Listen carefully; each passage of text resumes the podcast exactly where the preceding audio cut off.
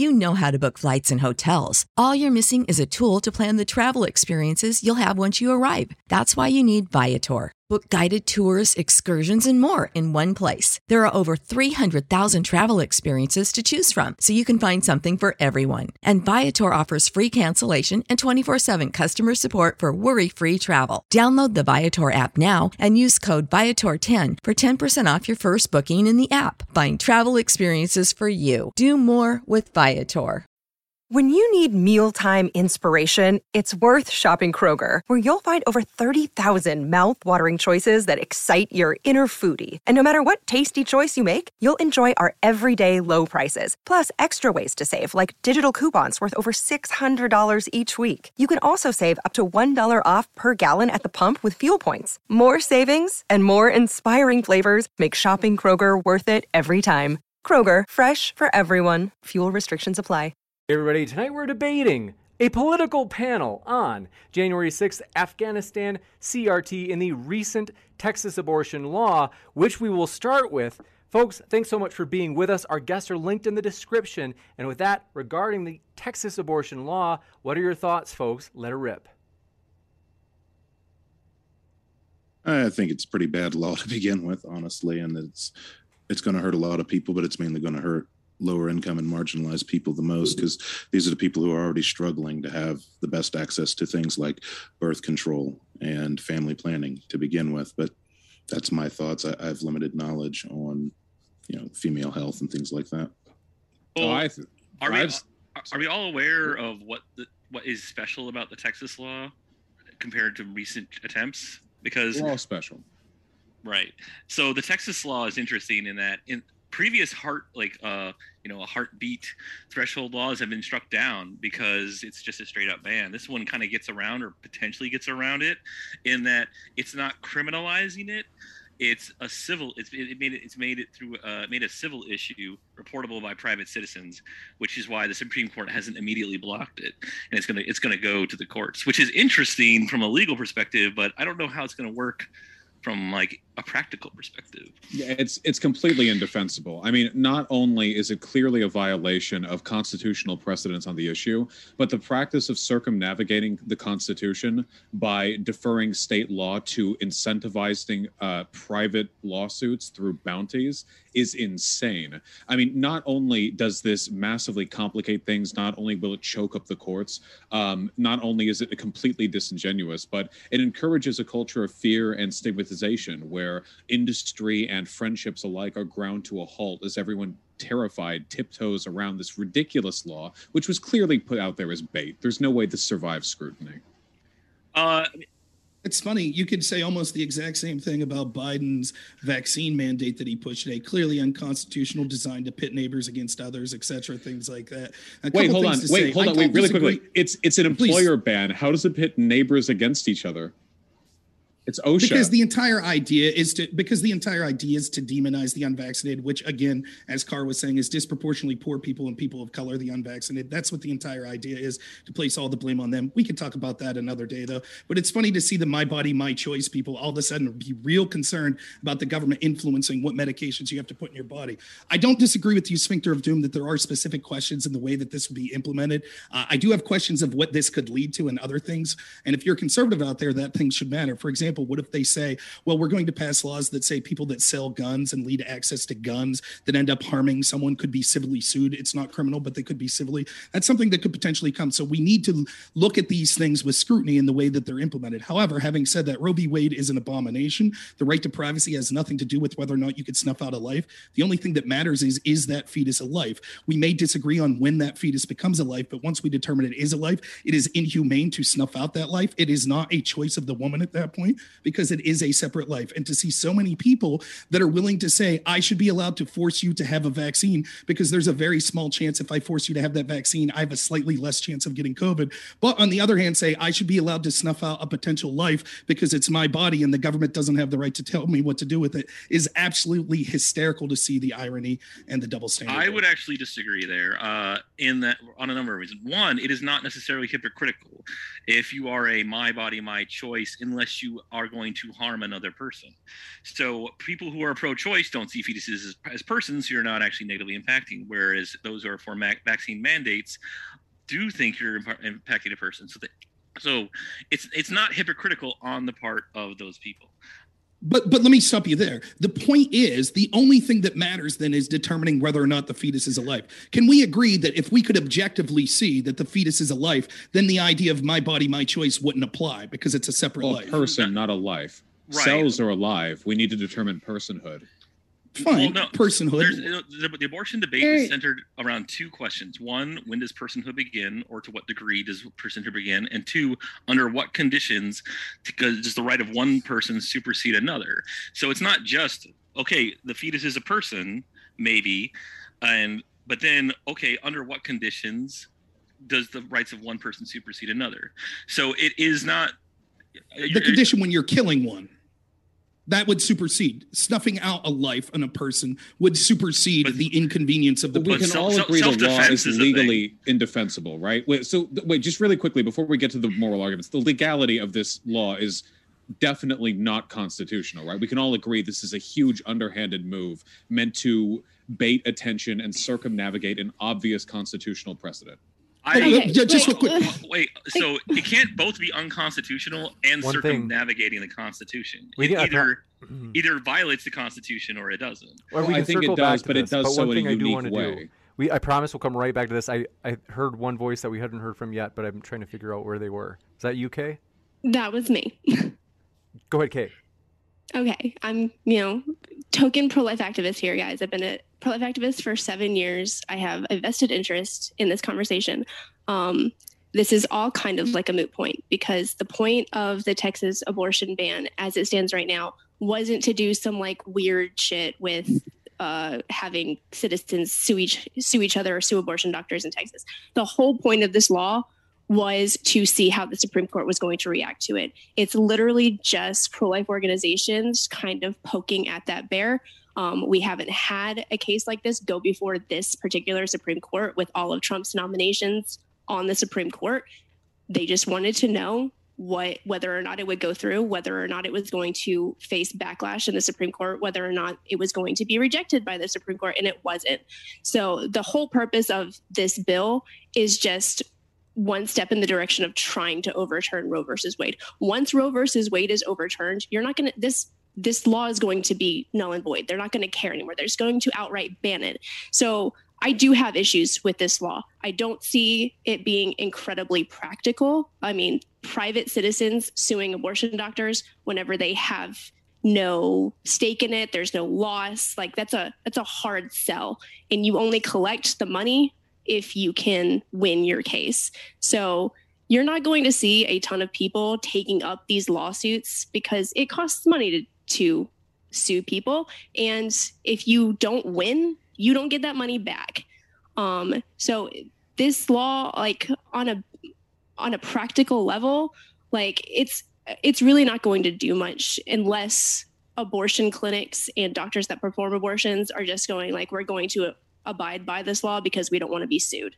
Um, that's the only way that it's going to work. I see more abortions being um, eliminated in the state of Texas because of pro-choice misinformation that you know women are going to get sued or that women are going to face jail time if they get abortions now in Texas. That's what's really going to bring abortion numbers down. It's not going to be this law because you're not going to see a huge amount of private citizens trying to sue abortion doctors when they have no stake or loss to prove in their civil suit. Wait, in what world is the state legislator pushing forward an unprecedented bounty on people who get abortions not their fault for disincentivizing abortions? It's not pro choice propaganda that, yeah, the state is allowing people to sue anyone who gets abortions after six weeks or anyone who assists anyone to get abortions after six weeks. That's in the text of the law. That's not misinformation. Whether Well, or not no, you thi- can't- whether or not you think those lawsuits would be common does not speak to the fact that this fear is very obviously coming from the explicit behavior of those legislators. But you can't sue the woman that has the per, that performed that has the abortion performed on her. There are legal protections for the woman for both civil and there's both civil and legal protections in this bill for the woman that try attempts to get an abortion or successfully procures an abortion after six weeks in the state of Texas. Just I- I- the doctors and anyone who could be argued to have helped at any point. Yes. I may I may be wrong, Yeah. but I think Kay's point was that the misinformation is that the people who are suing have no standing. They have no case. So it's not going to go anywhere. The fear of being being sued is not the same thing as winning losing a lawsuit. So I, I think that's I, I I think that's what, Kay, what Kay's point was. Forgive me if I Yeah, that's my point. Like civil suits, you have to prove some sort of loss or that you have a stake in this. And a private citizen that just happens to know that this abortion doctor performed an abortion after fetal uh, fetal heartbeat was detected, that that they're not gonna. The chances of them winning that suit are very very low. That and whenever you take the chilling effect that takes place, like the threat of a lawsuit is more than enough to deter people from engaging in some types of behavior.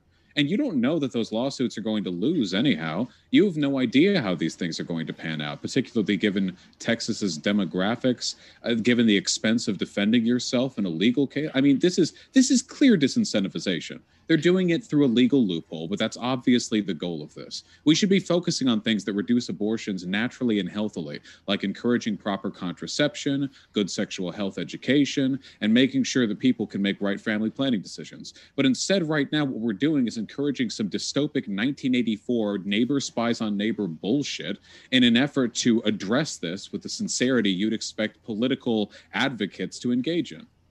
Again, I, I just have to bring up the hilarity of the double standard of the people that want to blame the anti-vaxxers for everything, talking about neighbors versus neighbors. Now, talking about the constitutionality of this, the truth of the matter is Roe v. Wade was an abomination in the first place because there is no constitutional right to an abortion. The idea that the Fourth Amendment right to privacy somehow entailed women to have an abortion is absolute nonsense. The Constitution is very specific about what should have happened. Abortion existed at the time of the Bill of Rights, and the Bill of Rights specifically said in the 10th Amendment that everything that is not outlined specifically as a power to the federal government should be up to the state government. Abortion is a state's issue. Each state should be allowed to pass the law that they want. If the federal government wants to change that, there is a process for it. That's called an amendment. They could pass an amendment that guarantees a woman's right Oh, to the abortion. Supreme Court, the truth buddy. is that that's Supreme Court ruling that, set well, yes, the Supreme precedent. Court, real quick, the Supreme, right, the Supreme Court acted in an activist way. Ah. The Supreme Court also, right, the Supreme, the same Supreme Court, well, the same body that also neglected to strike down this law right now. So I don't want to hear about its unconstitutionality. All that matters is what they say, according to you. I'm saying that we could have opinions regarding that anyways, and that this should be a state's issue. And also, the reason that you're seeing this, the reason that there is such a push to go against this is because the majority of people, myself somewhat included in this as well, mm-hmm. had no problem with the old left wing way of looking at abortions, which was like safe, legal, and rare, right? Like I myself think that there's a point where we should say that this is a life and that we shouldn't have an abortion. I don't know when that is. I'll admit that I'm not a medical professional. Is it heartbeat? Is it brain activity? Things like that. But up until that point, I was okay with abortions occurring. That separates me from many people that are on the right. The problem is the left took this and ran with it to insane lengths. For example, the New York bill said that anytime that a doctor and a woman felt that there was need for an abortion for her discomfort, including things like emotional discomfort, then they would be allowed to perform the abortion even in the ninth month. What happened now, what pregnancy has? Rob? Uh, well, again, we'll get to it. That's well, the- wait, no, we let's get to about- it. Wait, weren't you just Okay, I'm getting- for right. states' Okay, rights? so- sure, sure. Then the state of New York should be allowed to do that. But the truth is, the average people are disgusted by that. So New York should have the right what to does do that it. It to shouldn't do be with under state? Roe v. Wade. Wait, you can't be like, oh, I support states' rights, uh, but when I'm disgusted with what the state does, that would be my argument if I was using the states' rights argument. You can't if you're. Well, it's deferring to because the you don't understand. It's because you don't understand what I'm saying. Also, I'm saying before that- I'm not before you tear off on another tangent, you mentioned uh, safe, legal, and rare. Making them available along with uh, sexual education and birth control makes them safe, legal, and rare. That is what has been proven in developed countries around the globe. You you want So if safe, you'd let me legal, finish, if you, if you would let me finish, what happened was, although most people were on board with that, and I have no problem with the states deciding what their particular abortion law should be, that's fine. They can hash that out in their own state. So I'm not saying that New York doesn't have the right under the state's rights to do that. But what I'm saying is it disgusted the average person. And they now see how there are so many people on the left that don't just want safe, legal, and rare. They actually want to celebrate abortions. And that New York abortion law was celebrated by lighting New York City skyline up pink. This has led to many people saying, well, fuck it. If I have to take one extreme or the other, I'll take the extreme that says then we'll criminalize abortions in general because we're disgusted by the celebration of the death of babies that we see that's becoming mainstream in the Democratic So Party and the left. your political opinions were formed by getting mad at the left doing something? Are we? Which Not me. TikTok hurt you? Not me. That's not So- that's not what I'm saying. But I'm saying that that's the vast Hold on, majority one, of people one in the Senate. One sec. Uh, want to hear from Stardust? If I if I hear you got something to say, and then Yeah. anybody else after Stardust, if you haven't gotten to spoken but want to, let us know. Go ahead, Stardust.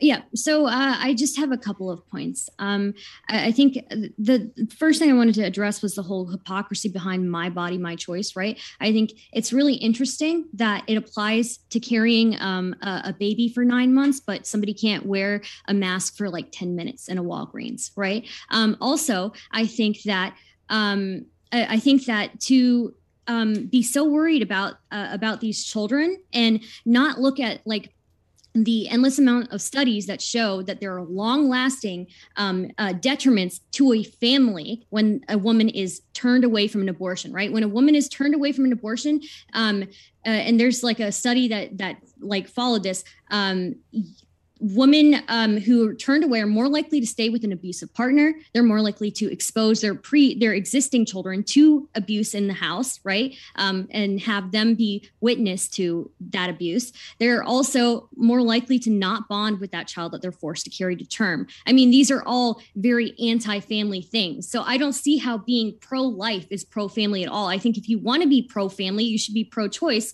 and and support the right for women who need an abortion to get one.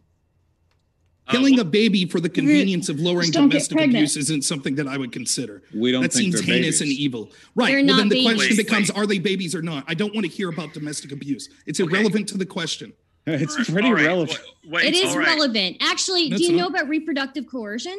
Like there, that Sure. happens all the time. Yeah, that Sure. and a lot of people are a lot of people become pregnant because of reproductive coercion because they have a partner who sabotages their their birth control or sabotages their contraceptive and gets them pregnant. Um, there's Okay, something let me just ask a there's hypothetical then. Majority majority of women who first experience domestic abuse experience it, it when they are pregnant.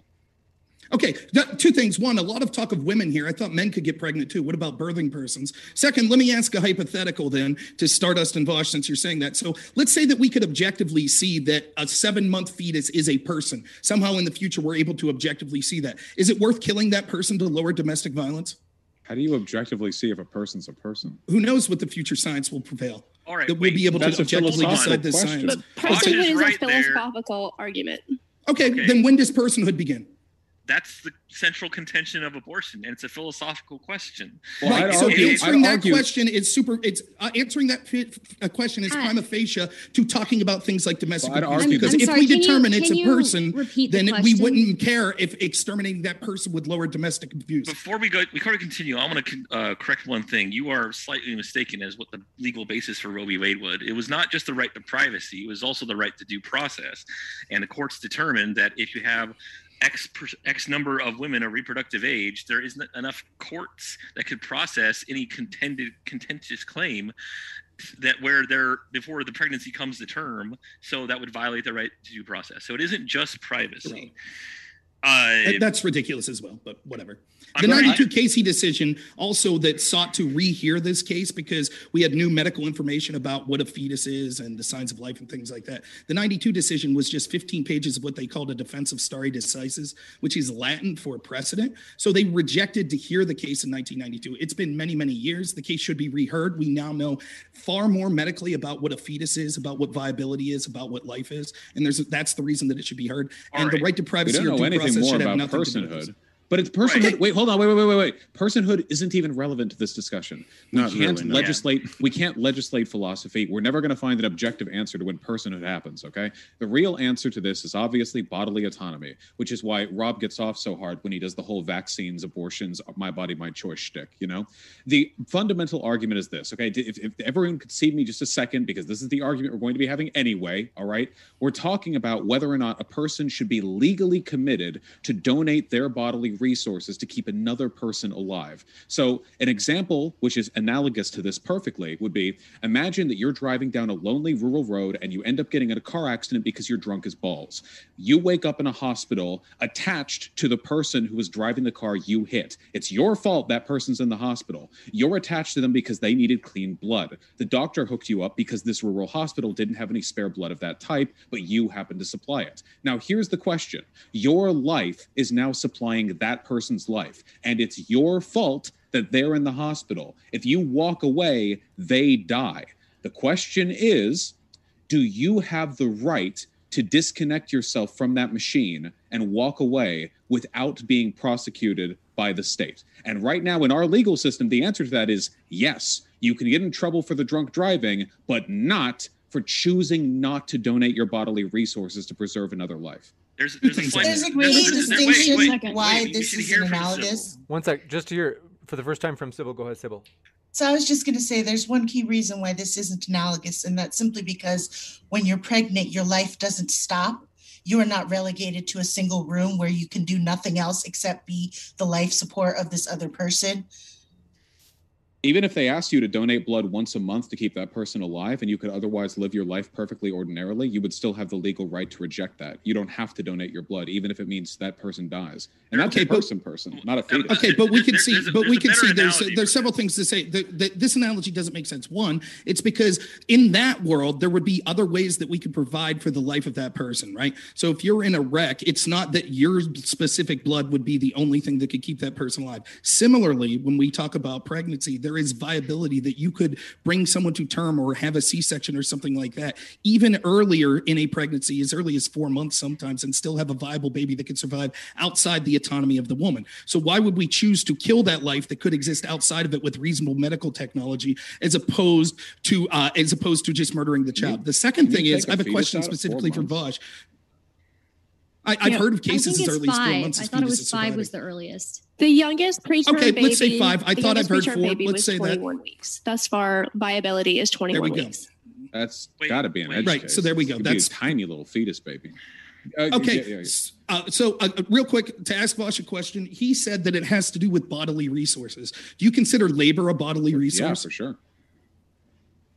Okay, so in your definition, someone shouldn't have to provide la- bodily resources to keep a person alive. I don't alive. think the state should be able to impugn a person for choosing not to commit their bodily resources to pr- keep another alive. Okay, cool. So if I have a I have an eight month baby, if I decide to leave my baby starve because I don't think that my labor to go to pay for food for that baby, you say that's perfectly fine. I shouldn't be forced to use my bodily resources to pay for that baby. There's a big alive. difference between your body literally being committed to um to the supply and the sustenance of another entity, as opposed to the responsibilities that you take when you take on a child. Now, to be clear, be, now, to be clear, by the way, what you're talking mm-hmm. about right now is a legal responsibility associated with rearing a child. When you accept responsibility for a child, anything that happens to them, which is a product of your negligence, you're on the hook for. But that's a contract that we built around parenthood, not a default state of being for any relationship between two entities, one of which is starving. You could walk by a baby in the woods, watch it starve, and not get sued by the government. So I don't think these are necessarily analogous. What we see is uh, so. So what we see is you've backtracked on your argument that it was about having to provide bodily resources. So when proven that your rationale would literally allow, and people do make this argument, as you know, Vaush, people question when personhood is philosophically. Some people say it's not until language develops. Some people says it's not until cognitive abilities around three to five months after being born develops. So this rationale of, oh well, we define personhood as how we see, and we say that it's okay to extinguish that person because they're or that entity because it's not a person until I philosophically say it is, is irrelevant. All going back to the point to what I originally made, which was if we determine the question is did- that's the question. why did I the idea of once people decide that it's a person, real quick, let me finish. The idea of once we decide that it is a person, but we still have to exterminate it because of domestic abuse is nonsense. If we determine that it's a person, then saying, It's but we still have to eliminate it because it'll cause it'll solve domestic violence. That's no, what you it's said. That's about why said it's families. Are you kidding me? It's about children that already exist in this world. And it's about that child that will be brought in and will have to live in an abusive household, will have to suffer economically for decades to come after that. So kill it I just- instead. Um, it's There's it's not a person to me that yet. child Adoption. has to stay with Adoption. It's not a person to me. say, You can adopt. Can destigmatize other things that you can do with that child. It can I mean, are we going to alive start and be prosecuting given people into for the having miscarriages? One sec. Are we going to start I suing promise we'll, I promise for, we'll come right back to you, uh, Stardust. I think I think Sybil was saying Okay. something first. I promise that we'll come right back to Okay. you and give you plenty of time, Stardust. Emma was I talking. was just as going to She say that there. there's Oh, sorry. Uh, my mistake. Emma, if if you were also trying to get your first word in for the night, we, we want to give you a chance. All right. Right now, okay. Um, so with the abortion, you know, there's many other options. Adoption. Um, there's the foster care system. I myself am adopted, uh, international adoption. So they're just because a lot of us want to play God and think we have a crystal ball, and yeah, the kid might have a bad life because of abusive house, or um, we're poor right now. Circumstances change. People. Uh, you're not going to be in a miserable state every single day of your life. That's not, you're going to have peaks and valleys, but that's not an excuse to just eliminate a life. Um, I just, I can't buy into that justification for that abortion. And most, Sorry, most abortions seem to, like 98% of abortions are out of convenience, either due to, Uh, oh, I don't, it, only 1% of abortions are because of rape or incest. So we're going Right, to right, justify. No, that's, no, it's true. What about what about reproductive coercion? Do we One to two- know? Do we have numbers on that? Because I don't think we would. That's right? gotta be Reproductive so- coercion happens in abusive relationships all the time. Right? People then- sabotage. Uh, then from that, okay, so we'll play along with that. Then to take that reproduction coercion and lead that to an abortion, how often does that happen? Where they want to abort.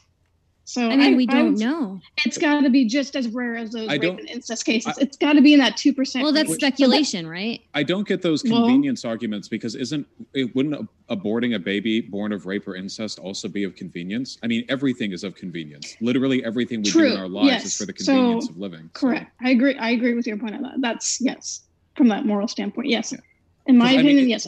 From Yeah, that, for- yes, I agree to that.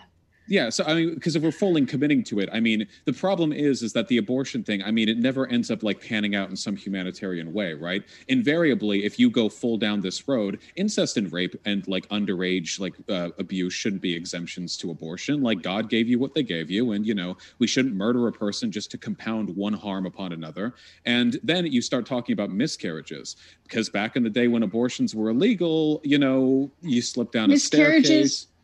Mis- here's the difference. Miscarriage isn't a choice. I can't just It can if be. If I was pregnant, you can't induce. it can. If you're trying to miscarriage, then that's your choice. It- A natural miscarriage, you can't just wake up and say, "Today I want to have a miscarriage." That's called an abortion. So Well, well, there's saying, a difference. There's legally, how- natural. Yeah, well, how, how does the state determine the difference, right? Because we know this from countries or states or whatever where abortion isn't legal. You know, women will take trips downstairs or, you know, act as a punching bag for some trusted friend, and then they have a miscarriage later. Who's the state to know? It seems like So- people are going to get abortions either way. The only directions you can go with this are either A, have the state start investigating miscarriages, which gets really scary. And it's also what's happening now, by the way, based on the Texas law, or B, um, you essentially just push back the weight of abortions directly onto the most harmful, uh, uh, uh, like medically irresponsible means possible. But will people do it? Goddamn right they will. Because hey, what's what's worse, falling down a set of stairs or losing your life to 18 years of raising a child? You I think want? that is Hold on, hold on, hold extremely on. anecdotal. Falling down a set of stairs, that and- has got to be like One- a if, if I can, One sec. I mean, there are different One sec. abortifacients I, I that do people want can, to forgive can me, take. Stardust. Just Yeah. because I know Sybil, you had a point, and then what we can do is go back to Stardust and Carr, and then we're pretty shortly we're going to have to move on to the next topic as we're kind of going rapid fire. So go ahead, Sybil, and then we'll go to Stardust and Carr. No, it's okay. I was just going to say the same thing as about destigmatizing things that are not uh, necessarily keeping the baby within the family. If you desperately want to be able to kill it, you might as well be willing to give it up for adoption. Or, you know, obviously we need to work on our foster, foster system. Um, but if we were to work on these things on the back end as well, you could have a lot less people killing babies and just more babies you know, being born and, and getting a chance to live. You got it. And then Stardust. And then is it, forgive me, by the way, CAR. Is it is it K A R or do you ever go by CAR as an acronym? No, no, it's Car. That's my name. It. It's as it's spelled. Thanks for your patience. And then uh, Stardust, go ahead, and then we'll go to CAR.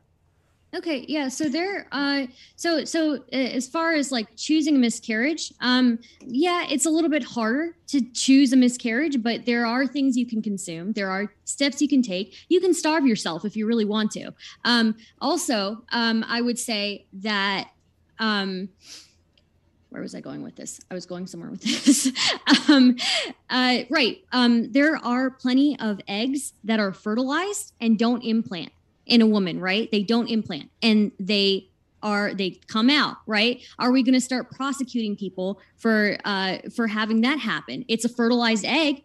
It was it was uh, if it, if you consider it life at con- um, conception, then it's a fertilized egg and it it didn't implant. So I mean, maybe that person should have done more to make sure it implants. I don't know. I feel like this is like we we could um we could take this down so many hypotheticals any miscarriage right? You i mean people can be charged with neglect right? I mean you uh, pregnancy is not a passive act. You have to be involved with it. It's it's it's 8 months or 9 months of being involved making sure you're doing everything correctly making sure you're healthy and then after that either um either being economically and physically and and um and pr- in every every sense uh, dedicated to that child as well as any pre-existing children. And and it's um and uh, or it's like arranging uh, for people to to adopt it i guess.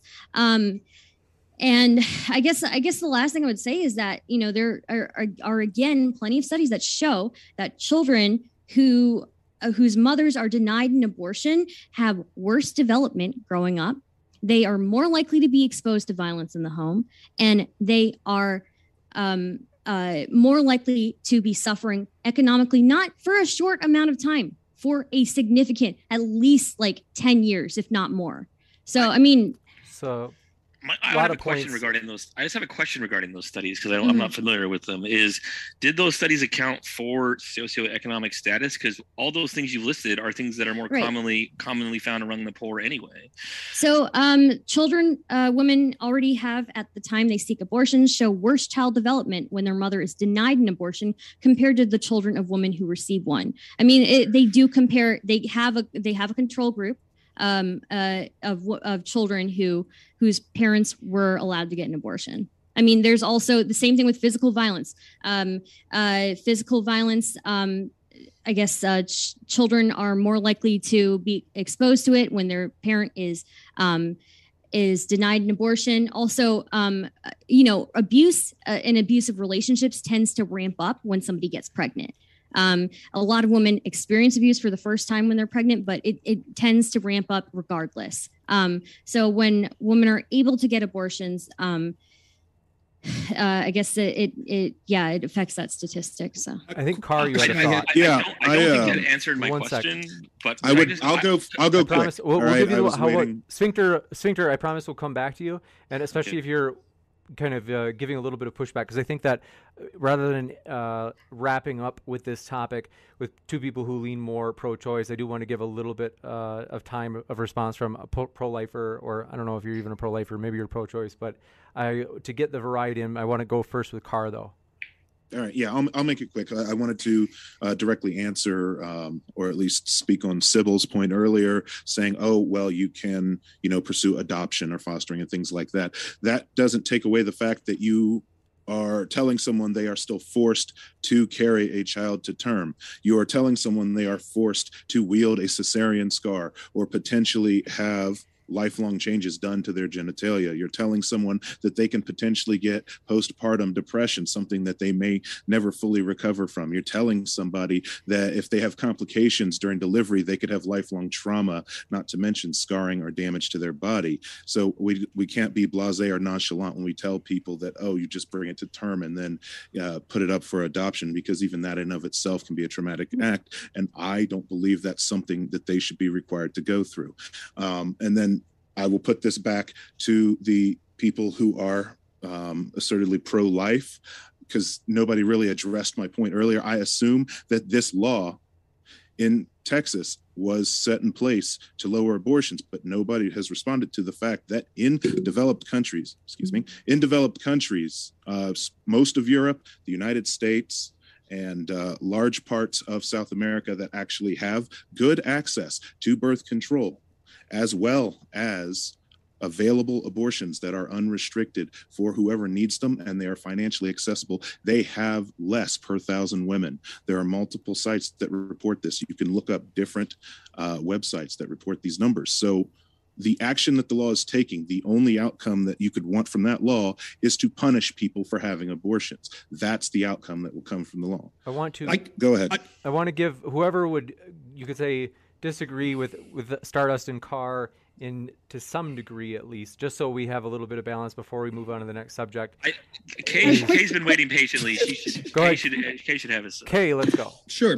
Okay, I'll, I'll try to be quick. Um, I should have had a pen and paper to write down everything I wanted to respond to, but and I'll then start we for with sure have to go to the next topic. So go ahead, Kay. Sorry to interrupt. I, I will I will address Carr's uh, question first because I agree with you. Okay, having access to uh, contraceptives, uh, better sex sexual education, um, getting to the root of the problem for these socioeconomic issues that drive women to have abortions is what is drastically going to lower the abortion rate. Majority of the of pro-lifers a- agree with this, and it is something that there are whole organizations within pro-life activism that are addressing these issues, and we want to see these issues addressed. We want better access to contraceptives. We want better sex education. We want to address the socioeconomic issues that drive women into abortion clinics.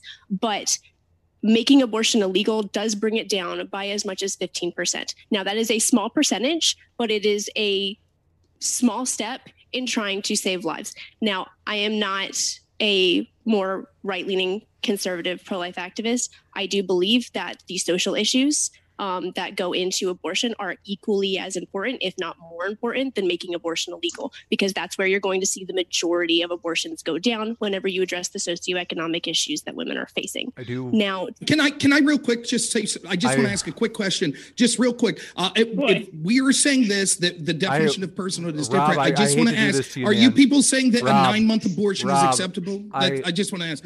If we can, if we have a very quick answer, I am okay with Sure, that. But it's a then quick we question. have to go to the next one. And Rob, I promise big you, your punishment later will be severe. Yeah, Go ahead, Emma.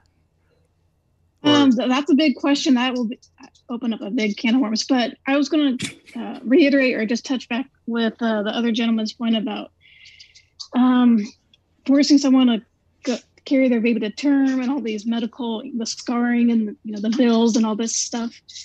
You know, that's the same thing with abortions too. Abortions aren't perfectly safe. You can get uh, death is actually a severe. It's not common, but you can die from abortions there are statistics you can even get your uterus punctured i mean they're not this is even by professional doctors there are risks and heavy complications with abortions just as like giving birth so you got to look at both sides of the Is their rate anywhere Equation. near that of childbirth death rates? No, it's um Okay, cool. Which is Uh, very rare. Hold on. Nine month okay, no, no, no, abortions hold on. for We, we elective really reasons. do. We're cool we with do it. have to. We already talked about this. I, I already. We, we were supposed to end with K, so I have to jump in. I do want to mention we are going to read some of the questions, and one of them is aimed at you, Vaush, believe it or not, and then another one is more Really? generally for the pro pro choice side. I do want to mention though. Forgive me for cutting you guys off because I, I hate doing that to you guys, so forgive me. But I want to let you know, folks, if you want to hear more from any of our guests, they're all linked in the description. You can check out their channels out right now, as we really do appreciate our guests. And also want to let you know if it's your first time here at Modern Day Debate, we are a neutral channel hosting debates on science, religion, and politics. And we hope you feel welcome no matter what walk of life you are from. With that, we're going to go over a few questions for this topic, and then we're jumping into the next topic of Afghanistan. So this first question coming in from Hate Watcher for pro pro choice side in general says, should a male be able to force a female to get an abortion if she sabotaged him to get pregnant? No, that's my hot take for that one. No, I don't think that uh, that would be wrong, but I still don't think turning around and removing someone's autonomy by force would also that would still be wrong, and I, I wouldn't advocate for that Well, either. Gotcha. Well, the, the problem there is that now you're in a situation given the legal structure that we have is that the mother is forcing the father to labor to support that child if she has every intention of bringing it to term Yeah, So but that is- we can, but you can solve that by changing the way parentage works much easier than you could by allowing people to force other people to get abortions. I'm, I'm not i'm not saying that, that i'm saying that you can't have it both ways you either either consent to sex is consent to parenthood or it isn't until then it's not really a bodily to say it's bodily autonomy is to oversimplify i'm not saying it isn't bodily autonomy but you have to consistently apply that principle Right, especially when one of the big arguments being given was coercive pregnancy. But there's a big wanna give the difference between bodily autonomy and legal. I wanna give the um, last word Legal to- parentage. But your autonomy is completely changed based on your parentage a parentage to which you consented under false pretenses Yeah, but you can you can address that by addressing the legal structure, the law surrounding parentage. There's no Right. reason to allow coerced abortions. That's like a I'm not very saying out that- of left field. I'm not saying that there should be. I'm saying that the the argument why there shouldn't be that it's just simply bodily autonomy is not enough. You have to acknowledge that his autonomy was violated in this case, and it would be further violated if he was forced to support that child against his will. Wait, I want to I give actually- the I want to give the pro-choice side the last word since this question is for them. So Stardust will give you the last word, and then we've got to go to the next question. Um, I I think that if there is a way in society to share the burden of child labor a little bit better, then it would be great um, for men to have an equal say in abortion rights, right? But as it is right now, men and women do not share the same amount of burden when carrying a child to term. They are not inhibited in the same ways, right? So, what, um, until we reach that point in technology where we're able to do that, Mm, I feel like it's fair for for the person who is bearing the brunt of that labor to bring that child into the world for them to have the ultimate choice in this. I know you got another round in the chamber, SOD. No, no, I, I you just- got to let me make it up to you. I promise I'll make it up to you in, in a future debate. I know that there was a debate you requested earlier, so I promise. Uh, but this one coming in, I forgive me, SOD. I have to. Made by Jim Bob says Vaush, as technology brings viability very close to conception, what will pro-choice people say? What will pro-choice people say when when when what? as uh, uh, they're saying as the technology continues to improve pushing viability back toward conception and nearly i think that they're saying like close they say close to conception so maybe They're within a talking month. about external wombs. Oh, Oh, that doesn't change the math. Look, So I mean, it doesn't change the math. Look, if Very if we have a system where you can do an abortion or like um, remove the fetus and put them in an external womb, and they're both like roughly equally invasive medical procedures, then I would I would favor the latter. I guess, right? I mean, more people to play video games with in the future. But if if I don't think that should be an argument against abortion if the other option is much more difficult or expensive. But again, so it goes back to the question if this is all about the definition of personhood, and you said taking one to the logical extension, it would mean that we would have to exterminate people, even those, or we wouldn't allow those from rape or incest to have abortions. My question again is well, the other logical extent would be are you saying, and is Stardust saying, that your interpretation of personhood would mean even at nine months, a woman for elective reasons could terminate because it's not a person? Um, I If the I'll just I'll buy yeah. If the alternative is being forced to carry to term, then yeah, sure. I personally, So, um, I Stardust? personally, uh, I think I, I have um like a dotted line at a certain point, um, and I, I think at a certain point in a pregnancy, it should be up to the doctor and the person who is carrying that pregnancy. Um, uh, I don't know. I, I feel like it's one percent of of uh, of abortions are, are induce labor that- at. At that point, like if it's like Yeah, nine months, you just yeah. induce labor. No, basically so for example, Well, the New you York the New York the baby law said that right. The New York law that's exactly right. The New York law said that even at nine months, even if the woman's in labor, if she and the doctor both concur that there will be distress put on the woman, whether it be economic, emotional, uh, psychological, or physical distress, then they can agree to terminate. This happens. So- there are hundreds of thousands of third trimester abortions that occur. And So- logically, and I Stardust, I appreciate your position, but you could understand the pro-life position then of just saying, well, we think that personhood, if you're not saying personhood is at birth, then we have to have a distinction of when personhood begins. It seems like the best markers would be things like brain activity, heartbeat, things like that. But to Vaush's point, you can see the monstrous nature of these people that are pro-choice that would literally allow abortions to occur even while a woman's in labor. So It if I can- if I can and it's why people push back. If I can Wait, interject for a second, wait, okay. Can- wait, a can I just say one thing? Times, Okay, what go really ahead. quick, I just want to say, Rob, I think it really speaks to the weakness of your points that you're incapable of holding any position without saying the left is responsible for you holding it. Everything you say is I like, didn't well, say me. The, the left, the left, the left went too far, and that's why I believe this. No, I mean, with the personhood argument being like purely philosophical, and with you not having actually posited any philosophical arguments for your belief in personhood, um, I don't know how you could call my belief here monstrous. It just seems like kind of a intuitive moral position I of did yours, po- like I- a baby. Okay, I need to correct something. I, need posited- to I- correct something. I'm sorry. I need to correct something. There, uh, when people are having this nine month abortion or eight month abortion, um, uh, a lot of the time, you know, women who give birth and have these complications, they either have the choice of giving birth to this child and having it suffer for three days in in pain right because there's a complication or they have the choice of terminating that life early so it's going to be a death either way i would rather have them the ability to choose one one that's going to be easier for that person Again, according do- to the Rob- Guttmacher Rob, Institute, I do want to jump is- in. Forgive me, Rob, for doing this. Don't worry, this question is actually for you, Rob. So you might be able to work in your answer to some Sure. extent, but I do want you to first address this actual question. They say, Sure. "Bash the fash, spank the tank." Asks or says, Rob lied about New York abortion laws, by the way. It's extended to nine months in cases of medical necessity, such as lacking fetal viability or threat of the mother's life. That's not true. When you, it is extended to nine months, but it talks about distress being, it defines uh, of harm to the mother as things like emotional distress, any decision that is made that there are types of distress. I don't have the law right in front of me. What I do have in front of me, though, is the Guttmacher Institute, which is one of the most prolific pro choice institutions that exist. It claims that 80% of late term abortions in a study that they did were for things that were reasons that were basically elective, such as they didn't feel that they would be able to financially provide for the children.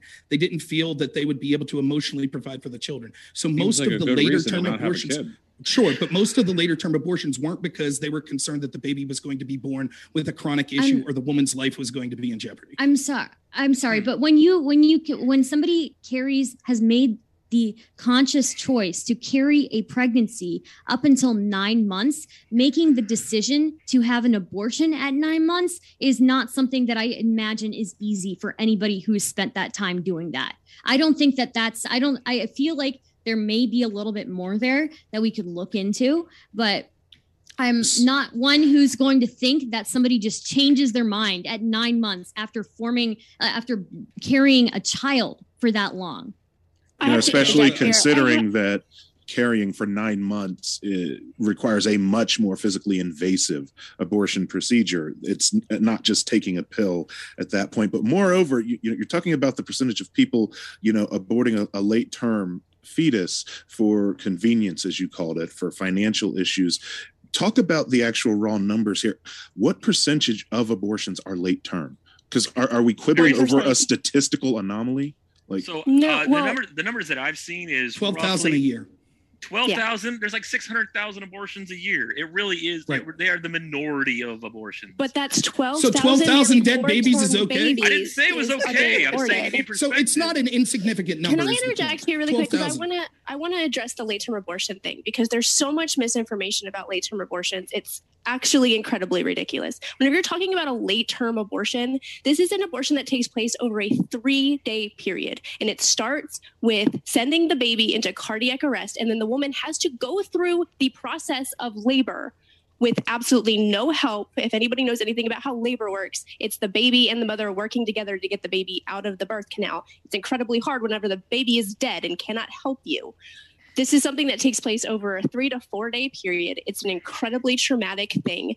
And if you actually go and look at the numbers, I can't pull it up because I'm streaming from my phone, but uh, late term abortions in comparison to the uh, maternal death rate are actually incredibly close together. Late term abortions are incredibly unsafe for a multitude multitude of reasons. So whenever you're comparing having a child through natural birth or through C-section or going through a late term abortion in the, in aspect of safety, there is potentially no difference. Given that the question was for well, technically for Rob, but speaking on behalf of Rob, thank you, Kay. And we are going to jump into the next topic as I think we're only going to maybe get two topics in tonight, as we had discussed talking about Afghanistan, whether or not this has, well, we'll, we'll let you put it in your own words. As we transition into this brand new topic, any thoughts on Afghanistan in either direction? Yeah, I, um, I'd like to praise the Chad Biden uh, for doing what Donald Trump couldn't, which was actually following through on his promise to get out of Afghanistan. You know, Trump, he talks a big game, he flaps them lips, but at the end of the day, he kept pushing that date back and back and back and whoop, back after the inauguration date. Uh, and uh, yeah, you know, big, big ball Biden coming through, uh, actually taking it to task. I respect that. I'm. Uh, let's. Let's. I, I, I, have a question for everyone. Go ahead. So, just to, so everyone's. So, does everyone agree that we should have? So let's ignore the when we left, but should we have left? Does everyone agree? Because I think yes, I agree, I, but we I, should have left. I agree. We yes. never should have went in, and the problem Correct. is, is that when how you leave is that you had to leave in a functional way, and we kind of left the Afghan forces out to dry. Uh, so it was a kind of an incompetent leaving. I'm not saying Trump would do any better. I have no reason to think that he would. Uh, I mean, Obama and Bush, they couldn't get out either. So it's more like let's just kind of a ripping the band-aid off kind of situation. The last three presidents talked about withdrawing from Afghanistan, which I also agree is a place we didn't really belong in the first place. And all three of them failed to do it. In this case, one of them mostly did it, but did it in such an utterly fucked way that it led to a lot of loss of life, and it's going to lead to even more loss of life. I'm not convinced that with all of the troops we did have there prior to the start of the withdrawal, that we could not facilitate better evacuations. This is something that should have started four months ago. But instead, we're going to rush a withdrawal in the space of three weeks, leaving people's fucking clinging to landing gear on aircraft and flooding a tiny ass airport in Kabul. So I would say that our current president failed in that regard as well because it wasn't a good withdrawal. It was a messy, botched withdrawal. The only thing he succeeded in, possibly you could say if you squint, is that he lowered the overall number of troops in the area just to go and post them elsewhere in the Middle East because they're building up a blockade already not only that, but uh, the majority of his intelligence suggested that you should leave at least some forces there uh, above what he did leave, because the Taliban, while there are fewer of them, they are better organized, and they the, the Afghan forces have been organized in a way to be reliant on a combined forces kind of situation, reliant on air power like the U.S. is. When you take that air power away, it doesn't really matter if you outnumber the Taliban four to one. You're you're you're just kind of scattered and unorganized, and that's where. So, go ahead. Uh, so, so th- there's two things to criticize with this. First, I don't disagree. Biden should have withdrawn. I actually do give him credit. And despite the fact I don't like Biden, I said if he actually withdrew, it was one thing I would praise about his presidency, assuming that he did it in a remotely competent manner. Instead, we see one of the most incompetent actions, foreign policy wise, in the history of our country. It ranks right up there with the foreign invasions. Probably not as bad though. Uh, and there's room to criticize Biden, which I'll get to. But it's great to see people like Vaush that support the intel agencies and their war in Syria and criticize Trump trying to pull out of Syria all of a sudden applaud Biden in his disaster of pulling out of Afghanistan. So that hypocrisy is fun. But the thing that we should focus mostly on is yes, there's room to criticize Biden, which I heavily will, but we've been lied to by our intel agencies, our media, by multiple administrations for 20 plus years in Afghanistan. They continue to tell us that we were making progress. They continue to send, if we just stayed another year, if we just sent another trillion dollars, if we just sent some more troops to die, that we were making progress there. And they failed in 11 days. 11 days. They massively outnumbered the Taliban. They were given equipment that made them one of the most powerful militaries in the area, and they failed in 11 days. That's how bad we were lied to by intelligence agencies, military people. There were 18 generals in charge of Afghanistan, and the mainstream media that operate as their propaganda voices. The irony is when you hear people like Vaush say, well, Big Ball Biden had the ability to do when Trump didn't. Vaush and authoritarian leftists like him were praising those same intel agencies and propagandists in the media when they were spreading bullshit stories when Trump tried to pull out, such as anonymous intel agents say that there are bounties that were placed on U.S. troops by Russia. And so if Trump pulls out, that's a pro Russian move. People like Vaush and his ilk were praising those intel agencies and those propagandists when they were saying that shit. So it goes to show that they can't have it both ways. The left endorsed the intel agencies in their war against Trump. The reason they went to war against Trump was because he criticized their uh, policies in the Middle East. They supported that fully. And now they're trying to have their cake and eat it too. Some of them, like Vaush, saying, well, we don't blame Biden, but also uh, we didn't really support those intel agencies that we're currently supporting in Syria. It's absolute shit. And interventionists and warmonger fascists like Vaush ought to be ashamed of themselves. can I, can I respond probably, to that? I feel like I was addressed a few times. I think once or twice. yeah, just a few uh, times. Just, just a reminder: could we keep it to the arguments and not make personal attacks? Like, no, I, will talk about what I want. Thanks for the advice. The mod can tell me what to do. I think personal freedom. attacks are based. So. okay. They're not helpful or useful or effective. I don't understand. Like, well, it's just a waste we'll, of breath. We'll That's my opinion. We'll jump over to, to Vaush. Yeah. Uh, no, it's okay. Um, sorry. okay um, saying that it's like there are a lot of Republicans who have been saying that the Biden withdrawal is one of the biggest foreign policy disasters in a long time. I think that's ridiculous hyperbole, no matter how you slice it. All the timetables that we would have followed if Trump had actually followed through on withdrawing from Afghanistan probably would have led to an overall comparable degree of harm. Um, maybe the withdrawal would have been slightly less messy, but given the fact that everything was messy under Trump, I really don't believe that. I mean, I don't know where in Trump's uh, administration I could point to an example of stellar competence that I could then use to infer he would have done a better job. Um, it was a messy situation, uh, situation all around. It seems like uh, a lot of the bad that took place was almost like seeded into the problem, an inevitable consequence of decades of mishandling the situation. Not to say Biden didn't mishandle it at some points. I definitely think that he could have done a better job preempting the um, the withdrawal of the um, the Afghans who would assist us, stuff like that. Um, but altogether, I think this was basically just a gigantic foreign policy blunder packaged neatly in a two decade long mess that uh, Trump, Obama, and Bush are all fairly responsible and complicit in perpetuating. Also, the reason why I was mad at Trump for pulling out of Syria uh, wasn't because I'm hypocritical. It's because we were doing based shit in Syria with Rojava. We were fighting ISIS and doing a great job protecting them from um, from Assad and from Turkey, which, as far as I'm concerned, is you know pretty cool. We were doing good work there. So there's differences in the circumstances. Finally, the issue with the Russian uh, bounty thing wasn't whether or not it was happening. It was that Trump's response was that he talked to Putin and trusted Putin over his own intel agencies. It was the way he downplayed it more so than anything else. He was like, "Nah, it's nice. It's he said nothing's going on down there. Nothing to worry about." That was pretty funny. Um, but you know, uh, in terms of the actual like operative intelligence, I mean, it always takes years to find out how much of that stuff is actually true. No, so wait, wait, wait. Okay, wait. Uh, so j- I, just one real- thing that I, I I have an issue with, like the, whether you're praising Biden or whatever, is that we could have left at any time, and uh, at the same time, we, we we could we could actually just remove the regime in North Korea tons of countries could do that, but then you have a massive humanitarian crisis, and and not no single country wants that on their hands, and that's why that's one of the reasons why it was take it took so long for us to pull out is that it was you have this political theater to show show her up where no one wants to take responsibility for anything, and this is just another example, and I don't think we should. Uh, can I speak to that? Uh, so the the I, I would think the one justification behind all the BS that they spun us about Afghanistan is that they are not going to take. They, they had tens of thousands of troops in this region for 20 years. They could have very easily either secured the majority of that region and set up a proper functioning government of the people. They didn't. They set up a puppet state. That's why it was so rife with corruption. The reason that that state fell is because the actual soldiers of that Afghan military and police department were starving. Many of them weren't even being fed.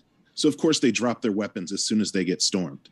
But could we have taken some 25,000 troops that we had in there before we did the withdrawal and secured the airports and the lines out for all of the people who wanted to leave? We absolutely could have but we did. Listen, there's so much more than that, right? For example, we saw General Milley say back in July, we don't need Bagram Air Base for what we want to accomplish. There were two air bases that could have evacuated people. There was Bagram Air Base, which was easily to be fortified and controlled, which our military currently did. And then there was the airport that was public at Kabul. They closed down Bagram Air Base, intentionally allowing the prison there right? So think about this. On one hand, we were told that we had to rely on the Taliban for security in Kabul. We now know from leaked documents that actually the Taliban offered to allow the US military to be the ones that controlled the airbase around Kabul, but they declined and said they were happy to have the Taliban do it. Simultaneously, we are told that they knew the Taliban eventually would overtake. But inexplicably, not only did we leave all of our weapons and assets in Bagram Air Base, we left the prison there with the prisoners, which housed over a thousand members of ISIS, you know, the same group that we have to be in Syria fighting. And then the Taliban predictably allowed ISIS to be free, which then predictably suicide bombed our troops and innocent people. Now, all of this was because Biden decided to close Bagram Air Base because he couldn't come up with the reasonable solution. You should get out the weapons, the vulnerable people, and the horrible prisoners before you close the fortified base. In addition, Big Balls Biden, as Vaush called him, then decided that he was going to launch an airstrike on ISIS after that. Now, he claims that we killed two members of ISIS, but he won't name who they are. But you know who we did kill? Six children and an interpreter that worked with us. But we don't talk about Big Balls Biden in that sense. But that's who Vaush is, and that's who so much of these militaristic leftists are. They're okay with the same people that lied to us for 20 years in Afghanistan having military interventionism in Syria. And they'll brag about when they kill children and kill interpreters just so Biden could feel like a man because he wait. When did I so wait? When did I brag about the murder of children and well, you're talking about Big Balls Biden's treatment of this Afghanistan. You were unaware no, that he oh, murdered wait, children. hold on. Hold on. Biden's big balls were uh, pulling out when Trump said he would his entire presidency and then didn't. That was big ball Biden. That's Hmm. that airstrike shit or the drone strike shit afterwards. That's not big ball Biden. Okay, that's little Hmm. ball Biden. Don't He don't misrepresent. I'm me. pretty sure all presidents are, are guilty of of doing some sort of child killing. I mean, I don't think that's really a great point. Yeah, I, I mean, hey, eh, if you want to, if you want to, you can go for that point. I'm just saying everybody's guilty of child Uh, killing. yeah, And guess hey, what? hey, We're all felt the we're all this is so- complicit in it. We're all complicit Look, in it. uh, This is what's ridiculous. One, Mm. Biden felt the necessity to do that because of his failures that led to our troops being killed in Kabul. That's why he felt necessary to do this. Secondly, I love listening to leftists that wanted to blame Trump for every single thing that happened so when he was in charge. Now saying things, no, I'm not mad. This is just how I talk. But I understand you don't like when I'm proving you to be the shill that you Well, are. it's- but Uh, how they wanted to blame Trump for everything. About you That- just right, say right. one thing and then spend like six minutes talking about, and this is what I love about the left, and then you Sure, talk about like great. six other grievances you've imagined you have. Uh, But we're sure, not actually on opposed to you that as opposed I- to you I that really appreciate Trump, it. Trump, Trump, Trump would have You guys different. have like this great is- tension between you, Sure. but I think some other people would like to get in as well. Uh, so. I'll finish my point then. So the point is, real quick, that what you see is that they want to blame Trump for everything in his hate to do presidency and then deflect. Jesus Christ, dude. Rob, I, uh, Repeat Rob, yourself 10 man. more times. I, I definitely I respect that. Want to uh, mention I respect and I appreciate everybody's input, but I do just to be sure in case there are any people that hadn't got to put into this conversation so far, in particular, because I was uh, behind on that. Th- so thanks Stardust for saying that. Anybody Yeah, in no particular, Emma or Sphincter or a- AKA SOD, Sybil, Carr, I've got K. I would like to hear I from think I'd like to say writing, yeah. something, but yeah, you see, somebody else should go first because I just spoke. So just a couple of remarks. George W. Bush is probably loving this. He's sitting back and had, watching the three, you know, pre or you know, uh, three other presidents trying to clean up his mess. So he's just sitting there, and uh, here we are fighting over uh, Bush, Biden, and Obama. Not a lot of, or not Bush, but uh, Obama, Trump, and Biden, and he's just sitting back, just loving this. So I find that kind of interesting that he's not really being brought up as much. Um, and then Trump had a contingency based plan to withdraw with the Taliban. I think we're forgetting that point. And the last year and a half of his presidency, not one American casualty in Afghanistan. So Trump had a very good foreign policy track record. You can hate him with his tweets and whatever, but foreign, foreign policy wise, he destroyed ISIS, killed leaders. He uh, didn't keep moving the red line in the sand. did he destroy Um, ISIS? Wasn't it ISIS K that just did the su- uh, suicide The- bombing? Did he destroy they were ISIS Did he jailed. K? Right. ISIS? They were jailed. Moab, They, the mother of all bombs. they were That was like jailed, and Biden year. let them be free. That's Oh, what Trump, both Trump and Biden re- released people in jail who are the Taliban. It, Yeah. It's but it's different. It's it's different than releasing people in negotiations, and I, that's why you won't hear me say things about the oh the Bowe Bergdahl uh, exchange led to a lot of the people in positions of leadership. I'm not talking mm. about that. I'm talking about we thought in Biden and Trump's administration that these people were jailed, and they were apparently jailed because we thought they were a big enough threat to warrant it, and yet the Biden administration left those people to be freed by the Taliban, which then immediately attacked U.S. interests. And I'm just making the point that it. I don't understand why we're talking about hypothetically what Trump would have done right? Trump wasn't there. This was on Biden. And for the people that wanted to blame Trump for everything to now say, but how would have Trump done it any differently is absurd. Uh, I think if I, I can come in, Trump laid it out. Trump in. laid it out. So Trump's plan may so, have been okay. massively different. I, buck stops I, with Biden. I, I just want to say a couple of things and then somebody else can go. Um, but um, Afghanistan has had different groups in it since the 1800s. I guess we just don't learn every single time uh, from the prior group that was in there. Uh, but it's generally a bad idea. But I mean, I'm sure we had our reasons. Um, and also, um, uh, responding to the point of like getting people out, um, saying the ANA would be competent while spending like six months like rushing everybody out uh, i don't think that would have gone over too well. Um, i think it would I, I, mean i don't think that would have inspired confidence in anybody. Um, I, I, don't think it was an easy uh, thing to do and i think all the presidents prior were probably passing the buck uh, because they didn't want to do it even though it's this huge drain monetarily um, but yeah i guess uh, you know props to Biden for doing something that was going to end badly, regardless. So, yeah.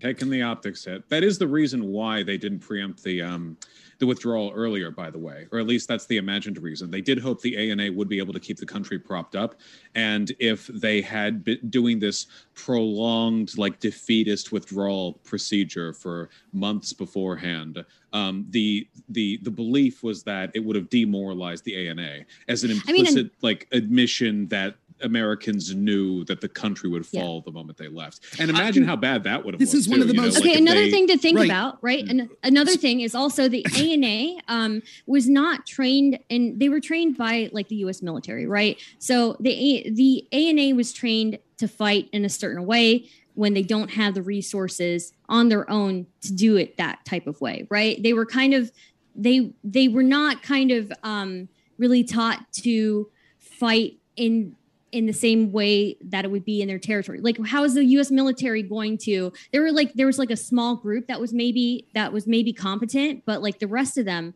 um it, the training, the US training would not have worked in that environment. They were too reliant on like a okay. backup group, right? So Okay, two things on that yeah. point. One, then we were lied to by our military and intel agencies for 20 years and wasted trillions of dollars. And that's through both, that's through multiple administrations. That should be a reason that we consider not trusting those same intel agencies and generals in places like regime change in Syria, uh, which is absolutely horrific that many leftists support. Wait, Secondly, when we talk. ISIS. Right. Well, we see that ISIS was being fought and captured in Afghanistan as well. We see what happened immediately when we left. So that seems if that if the justification is we have to stay in Syria to stop ISIS, how wouldn't that same justification be used in Afghanistan? Be, because Okay, there are quite a few differences. First of all, our occupation with Rojava was useful because we were also defending historical allies against an encroach from Syria and from Turkey should we withdraw. Additionally, it looks like our pushback against ISIS was actually working. All we were really doing in Afghanistan was like holding the cities while the Taliban continued to surge and swell, fighting against the ANA and dying doing it um, out at the border side. It seemed like the project going on with the Kurds was actually functional. We owed them as long term allies, and they were also victims of like 16 different flavors of persecution that we were preventing. I think in that case, there was a much greater potential for long term benefit. What is this attempt at whataboutism anyway? Are you just it has nothing to do with whataboutism? You, are just mad that I pointed out. it has to do with holding you. It has to do with holding you. Someone who brought up Trump then talking about whataboutism is hilarious. But even your point here doesn't make sense because if that was the case, we could see that the Biden administration is saying there's a fundamental difference between the Taliban and ISIS. Would you agree with that? I, I would say so, sure. Okay, so then your argument that well we had to leave because the Taliban was continuing to grow and encroach is irrelevant to if we were keeping ISIS in check in Afghanistan. Now I wanted to withdraw in both Syria and Afghanistan, but you're saying in one area we couldn't withdraw because there'd be a resurgence of ISIS, but in the other area, Afghanistan, you favored withdrawal, which immediately led to a resurgence of ISIS. So the it doesn't make sense. The difference being that our withdrawal from the Rojava area would mean the absolute guaranteed defeat of those people, whereas the point of the Afghanistan project was to prop the ANA up. Obviously, that didn't work, but nobody knew that for sure, or nobody knew how effectively they'd be able to hold themselves off until the months leading up to our withdrawal. Or by anyone, I mean we didn't. I'm sure military officials knew they were lying about Yeah, the success of the ANA, but they, they yeah. knew damn well. Yeah, right? they knew. We knew there was plenty didn't. of corruption Yeah, running in the ANA exactly- from so- day one.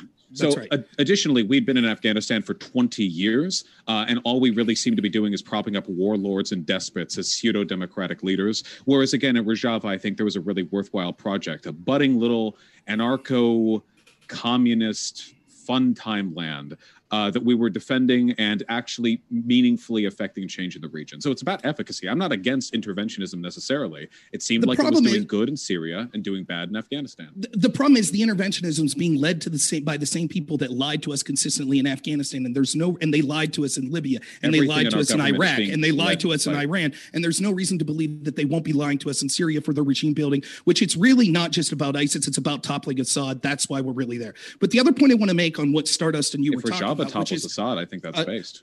uh, right, of course, that's what it's really about. Uh, but Wait, the other point I'm sorry. Do you is, prefer Assad to please. Rojava?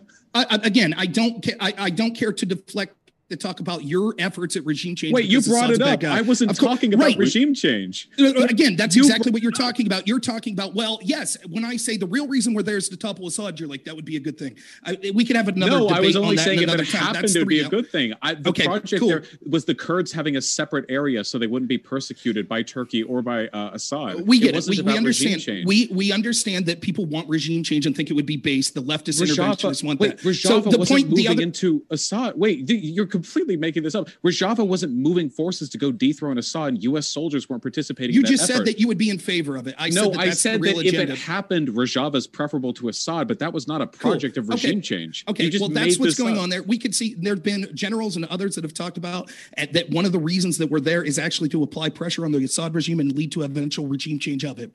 That's one of the reasons that we're there. But the other point that I want to make What, on like what was said invasion? here, uh, again, what was said here by Stardust and Bush was this. they it for a said.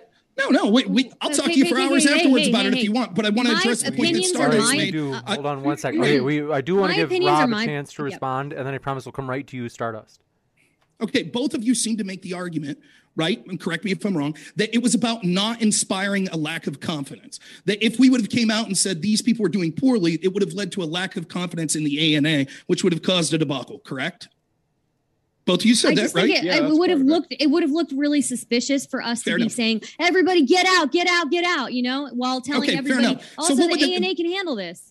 Okay, so so what we see is so the rationale is well we couldn't remove the ISIS prisoners from Bagram. We couldn't remove 85 billion dollars of military assets which has now made the Taliban one of the most sophisticated air forces in the world.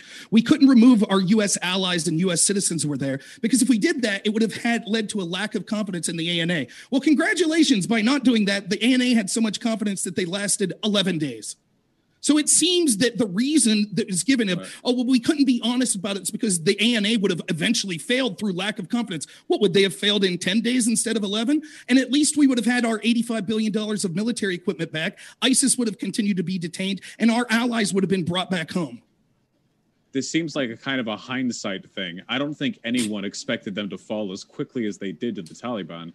It seems like a lot of the problems that we face with regards to the ANA was a poor understanding of the operational effectiveness of the ANA. Plenty of their soldiers were fighting the Taliban. They'd been dying by the hundreds every month. It's not like they were no strangers to combat. Many of them were quite hardworking. The problem is there wasn't a perfectly consistent understanding of how effectively the broader communication and administrative operations could actually hold things together. And I- additionally, there is an argument to be made that things could have been potentially made worse, or we could have prevented a Hail Mary if we had emboldened the Taliban by signaling our departure sometime beforehand. Just imagine, imagine a media mediascape, okay? We build up the ANA for 20 years, and then we make it clear we think they're going to fail by hastily evacuating everyone before pulling our troops out. Then the Taliban mass around border cities, start slaughtering as they move their way inward. And what's the narrative then? We undermined the project of 20 years because Biden was looking for a quick optics win. The ANA could have held up if only we hadn't undermined their ability to defend themselves. It seems like this is one of those situations where everything was so fucked from start to finish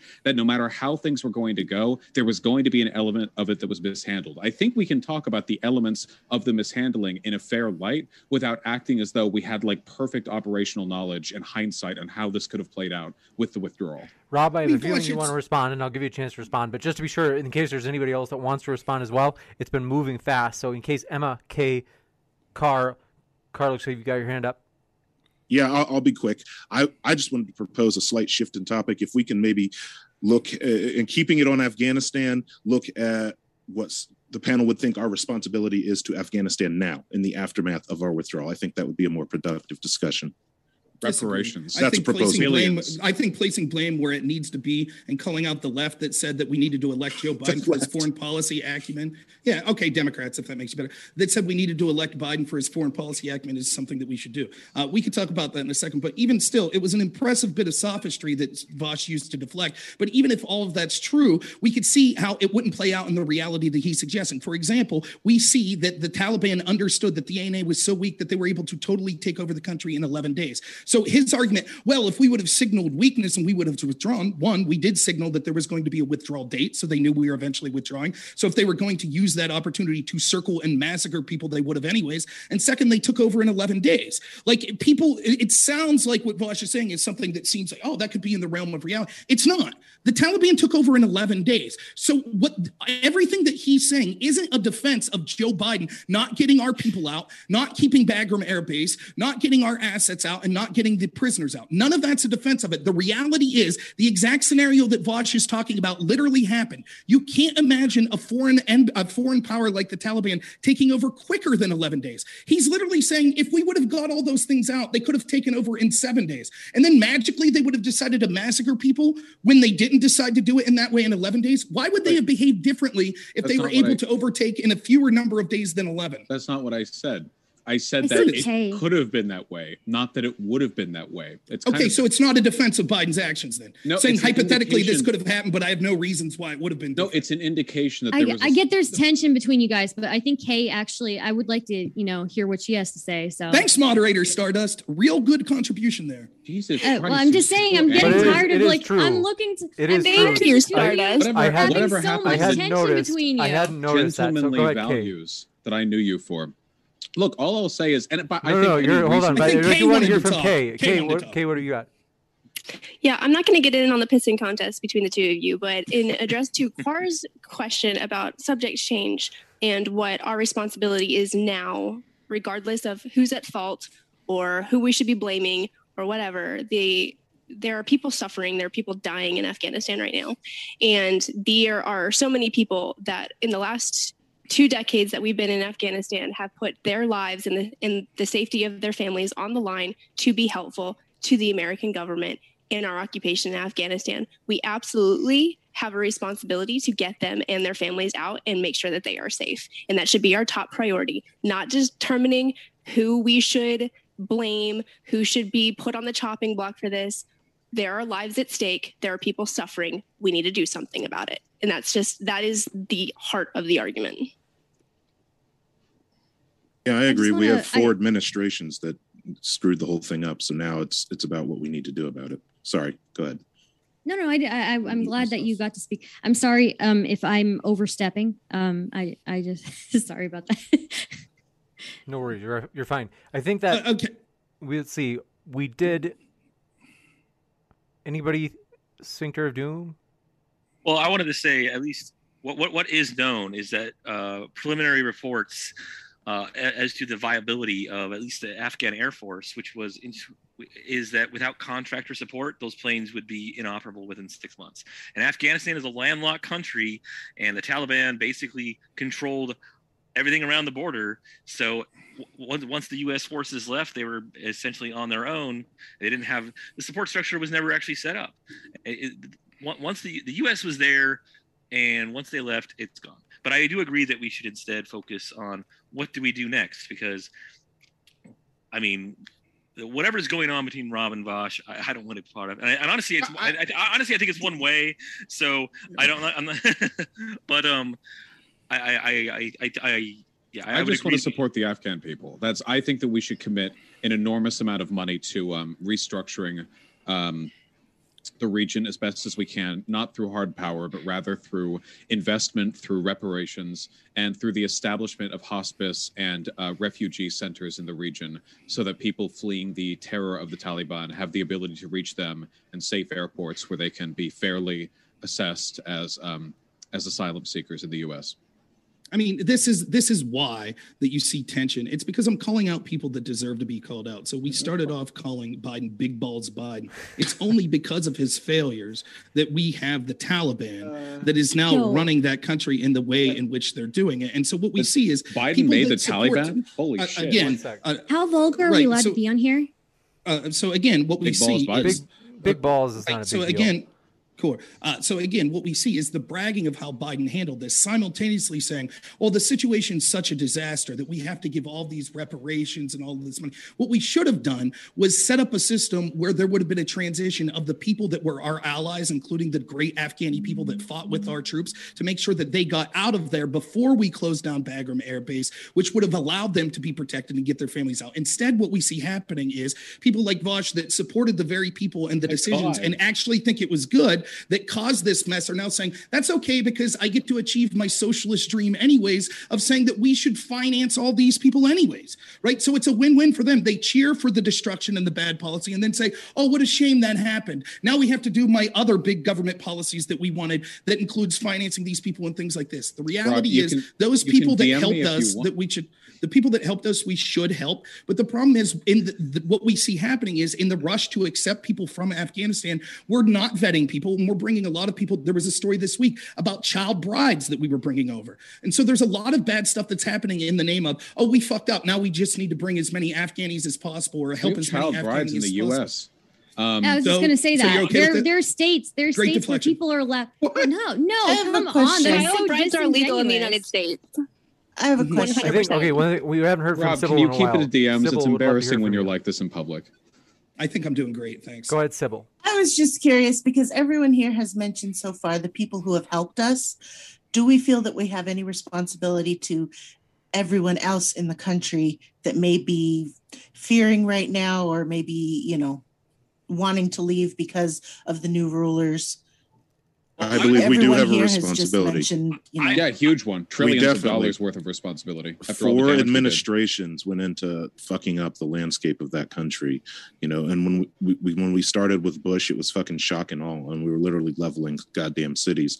And in our efforts to prop up a, and I believe always functionally useless A and A, we went and caused more terror and harm across that country to a lot of people who just want to live. And the worst part about it is mm-hmm. those actions that we do just fuel insurgency. It just fuels the numbers joining the Taliban. So we have so destabilized mm-hmm. that region that we absolutely have a responsibility. And Australia, our fucking lapdogs in foreign intervention, have a responsibility. And fucking Canada has a responsibility. And Germany has a responsibility. We absolutely have a responsibility to every citizen of that country that wants out.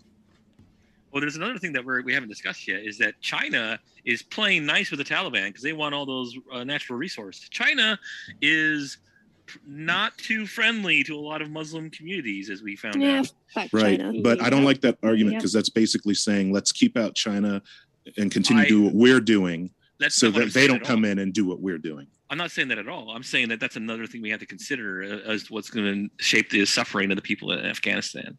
I'm not saying we should stay because China will swoop in. Okay, the problem I I, have here is, and it- it's something that I've seen Is quite it with the often. left? you, it, it, what you see is people. We could call it the left. We could call it the interventionists, the neocons, etc. What happens is they'll say things like this. They'll say, "Oh, you know, the our intel agencies and our generals and these administrations they fucked up so bad. Now we owe these people around the world." And yet they continue to support those agencies. For example, when they Oh when God. when Chuck Schumer told us that the intel agencies would find six ways from Sunday of getting back at Trump, they supported every bit of red meat that those intel agencies What this put out have against to Trump. do with uh, Afghanistan? I think it's. I think it's great. I, you know what? it- if you'd I'm down with. I think I, I, I'm down with your your strategy. I think since they fucked up, we should just like completely scrap every institution that we have that's ever fucked up. I think it's great. We should no, what I that. think's funny is it's constant. What you see is people that constantly support the very people that are fucking it up, and then say, "Oh, now that they fucked it up, now we owe something." Well, stop supporting the people that are doing this interventionism, regardless if they be in the Republican or Democratic Party in the first place. You should. So should there we not ways help to people hate. that we real quick, over? there were ways to hate Donald Trump without supporting the intel agencies. Unfortunately, almost every person in the Democratic Party and in the left decided to support those intel agencies because Orange Man bad, and now you want to deflect from it because you're. And What? it's it, it's part of your agenda, anyways, that you want to bring in people and you want So to. you're reading from a from script? countries. What does this have to do with anything we're talking? What does this It's have to do with reality. helping That's the truth. Afghans? You're talking about the intel That's the agency. reality. What does CIA I'm, so, have I'm to sorry. do This is helping just all Afghan language. refugees? This is just all language. Okay, we like. What do you want to do? Do you want to do you want to scrap the agencies? Do you want to tell Yes, the other people scrap the like FBI, we, the we fucked Wait, you shit, over? wait. Sorry, let's just Yes. leave you there. We Sure, I'll fucked you you. over. Sorry, Rob, you're dealt the hands we- you're dealt. How should we help the Afghans? Because let's not. Because I know he wants to get rid of the CIA or whatever. But like, how should we help the Afghans? question. Thanks, Vaush. Thanks for that- taking my question. Uh, I- Great. Just trying. Great contribution is always sort Mansplaining. Uh, the, the way the first thing we kidding. do is I'm do joking. no I'm harm. joking. I- we stop like for example, it would be like saying this: if we had a Jim Rob, Croce, uh, answer police the goddamn question, Right, I'm answering it. The way we help Afghanistan is by first ensuring that we never devastate their country again by holding those accountable that were deserving of it. The second thing we should do is the people that helped us in Afghanistan, we absolutely should try to get those allies out. Unfortunately, the amount of people that the intel agencies that the left and the Democrats supported have fucked up countries. We don't have the money or resources to help. I'm should we help the people of arm. Iraq? Should we help the people of Libya? Yeah. Should we help Yes. the people of Yemen? We should we help must. the people of Saudi Arabia? Okay, so how much Move money on. do we have to do all of this? We hold I'm on gonna- one I'm sec. gonna We do. We do. print our I want to give if there are any if there are any last people that have any quick responses. Namely, I'm gonna eat my own arm. Sorry. Yeah, Yeah, foreign we should help all of them. interventionism fucks up the planet. There are 800 military bases across the world. Yeah, we owe a lot of fucking people a lot of fucking reparations, and we got the money for it. We That's- spend I had a seven quick hundred and twenty-five billion dollars a year in military spending. I think that we can uh, relocate some of that money into helping some of the people that we've royally fucked over the Goddamn years. right. Absolutely. It's it's sort of utopian nonsense from people that don't understand economics that think that we have infinite money to spend. How much money When should we spend on the people of the United Wait, States as wait, well? she literally when, just when said other we should countries take- are doing well, look we at- do well. well guess uh, what? We look- hey, at their- wait, look wait, at their wait, wait, wait, worldview. wait. Let me Look let me at the say something. of One these thing. people One here. thing. One one second. Go ahead, thing. Stardust. I'm sure it'll be please. another amazing Okay, contribution. Great. Please yes, go yes. ahead. I, I I'll be sure to not say any jokes this time. Okay. So um so don't you think if we focus on helping other countries and helping them um, uh, succeed, maybe we wouldn't need to get involved militarily as much as often, right? The goal of the United States government is Not to work answer. first and foremost for the people of the citizens of this country. There is so much money But that and helps wealth the disparity. citizens of Uh, this ex- country. Excuse me, excuse me. You asked me a question. Now I'm answering. So there's so much money that our government. Oh, government. so could you just talk over people this everybody country. for the I entirety agree. of this, and then say, and then get upset. Right. You asked We- me a question and then I answer. him a I'm chance to respond. exactly answering the question. That's right. That's exactly what I'm doing is answering. We'll give you a so pithy we, the chance to money, the role of the government and the money, the money they have would be to benefit the people of the United States first and foremost. The insanity of people saying we will continue to support the very agencies that destabilize the world, but then say, the oh, now we have to pay for the world is insane. And almost all of you, I guarantee, supported those intel agencies when they were declaring war on Donald I just, Trump. I did wait really quickly before anyone else. I just want to appreciate the irony that Kay over there said, "We spend a lot on this, so we should put that money towards Y." And Rob's response was, "I can't believe the left believes there's literally infinite money spent, like literally like X to Y. What like you? Okay, look- if, if I have let's five, talk about it. wait, hold on, Question. wait, wait, wait, wait, wait, one wait, hold hold on, on, one sec. Rob, Folks, guys, if just, I have, hold on. I, if I do want to hear from Sybil. Sybil, if we I have haven't heard five from a lot apples and I give you two, how many Hold on. apples are there in Why I do total? want to hear from Sybil. We haven't heard from Sybil a lot. Shut up. I just wanted to ask a quick question that I haven't heard a whole lot of people talk about when they do discuss discuss Afghanistan. Somebody just mentioned that China is uh, ponying up to the Taliban and treating them nicely. How do we going forward handle our relationship with the Taliban now that they're in charge? Good question. Uh, I can answer that. So, our relationship with the Taliban doesn't need to be direct at all. The first thing we do is stop creating the conditions that fuels insurgencies. Chaos and instability fuels insurgencies. Every time one of our fucking bombs kills a child or civilian, the Taliban is right there to put a rifle in the hand of the crying parents and tell them it's time to even the score. So we need to stop creating insurgents in these unstable regions to begin with. Secondly, if you fuel and build up the material conditions of the people who aren't in the Taliban, it makes them less likely to seek out strongmen and warlords uh, of ultra conservative fucking terrorist organizations that are trying to take the country. If you help them build mutual support and aid networks and dual power structures within their communities, they have the ability to fight back at a community level against the Taliban so that you don't have an organization like that holding the whole fucking border. That's what we do. We don't need to address China directly. We don't need to address the Taliban directly. We need to provide the material resources to empower the actual people of Afghanistan to fight back against these forces domestically. Okay, two things on that. One, I kept it fast. What what Carr said initially was exactly what I was saying, which everyone was saying. Well, we can't focus on that. We should stop the interventionism and stop supporting the agencies that do the Can't interventionism. that. That's literally what that's literally what Carr just said. As far as giving the assets and the money, I'll answer Vaush's Apple idea when it comes to this. The problem is when you start to many do all of the programs that the left wing people How on this many? panel would want. And, uh, okay, there would be five apples. Now let's take the the analogy further, right? Like, so the analogy would be this: You're saying we don't just help Afghanistan, we help these poor countries around the world to make sure they don't have straw men. That would be what 125 countries. So now we take those five apples and we're giving them to 125 countries. But plus, we want to give Medicare to L for everyone in this country. Plus, we want working to be a choice. We want to pay people that don't want to work, right? So now all of a sudden, those apples, no We're one's getting getting really irrelevant here. We're, We're getting really Brought up. irrelevant here. Okay, okay, let's take away the healthcare for all and stuff like Nobody that. brought Carr, that up. Carr, real quick, fine, we'll take that out. Carr, do you agree that we should be giving this money and these assets to destabilize countries around the world?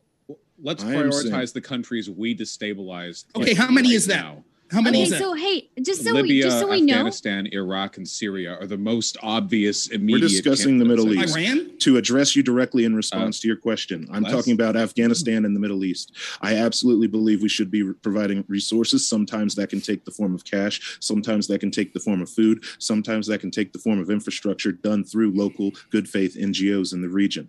All right. But what we're doing is providing for material resources and It's- needs of the people. It doesn't. It, it- okay, it doesn't work like it- that. Because one, there would be not enough resources to go around to do that, and all the domestic agenda. We print that the fucking money. people on the We left. print the That- money, That's Rob. not. That's We not how it print the works. you don't money. just We do print it the every money. year, except we Just give it for to some Raytheon. Here we are. and Here we we give are. it Just to All right, we do we do have to we Okay, let's okay, Justin okay. ensure that we we hear the response from Rob.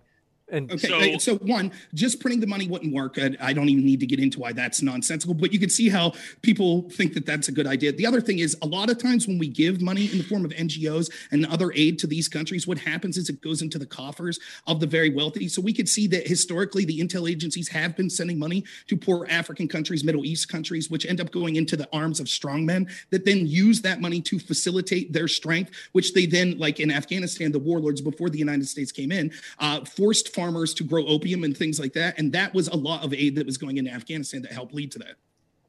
So Well, we could do better, right? if I can, Just keep printing, right?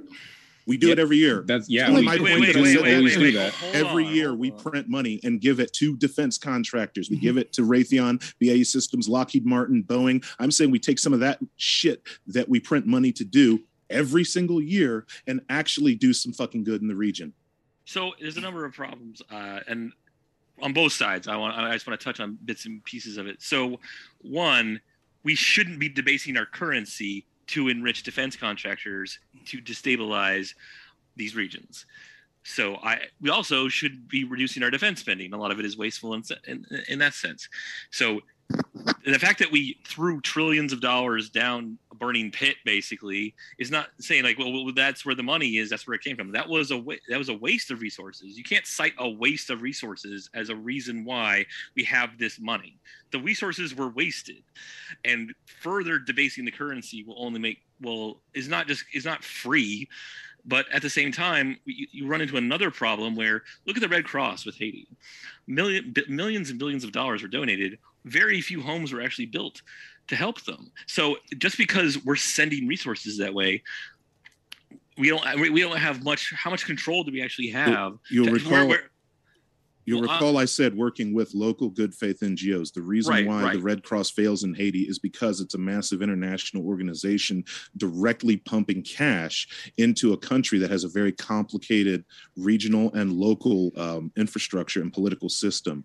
The money would be best in the hands of local communities, churches, and groups who know the exact needs of the country instead of just going to corrupt Not leaders. that simple. I, I well, I agree it's not that simple, but I also uh, take your point. Like I, I agree with there as well. The, the issue is what kind of structure will we have for accountability in that regard. I agree. Local communities are much more likely to be able to make more use of the resources that they are given to facilitate the needs. I will And I- answer your question. Sorry. I just want to let you know I will answer it.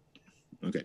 So we we have precedent for this. Okay. Just I used you brought up the Haitian example, and I like that example actually. I can name a few organizations operating within Haiti that have a proven track record of actual success and actual itemized efficient usage of funds donated to them for things like building homes, improving infrastructure, and enriching the lives of Haitians. And there are organizations helping Afghanistan that do the same. We look at these organizations and look at the body of work that they have done, and that's how we vet them. We have the means to vet them. We don't just throw up our hands and say, How do we know? We know. We have people who investigate these things. We have auditors, we have lawyers, we have attorneys, we have accountants. Why didn't we and use have them? investigators? have one- because No, we were no, no. fueling I- a, a military industrial complex. I'm, I, didn't mean to imply that there's no way of knowing. I was I was just unfamiliar with. You seem more familiar, so like maybe you were aware of how these um, organizations were kept accountable.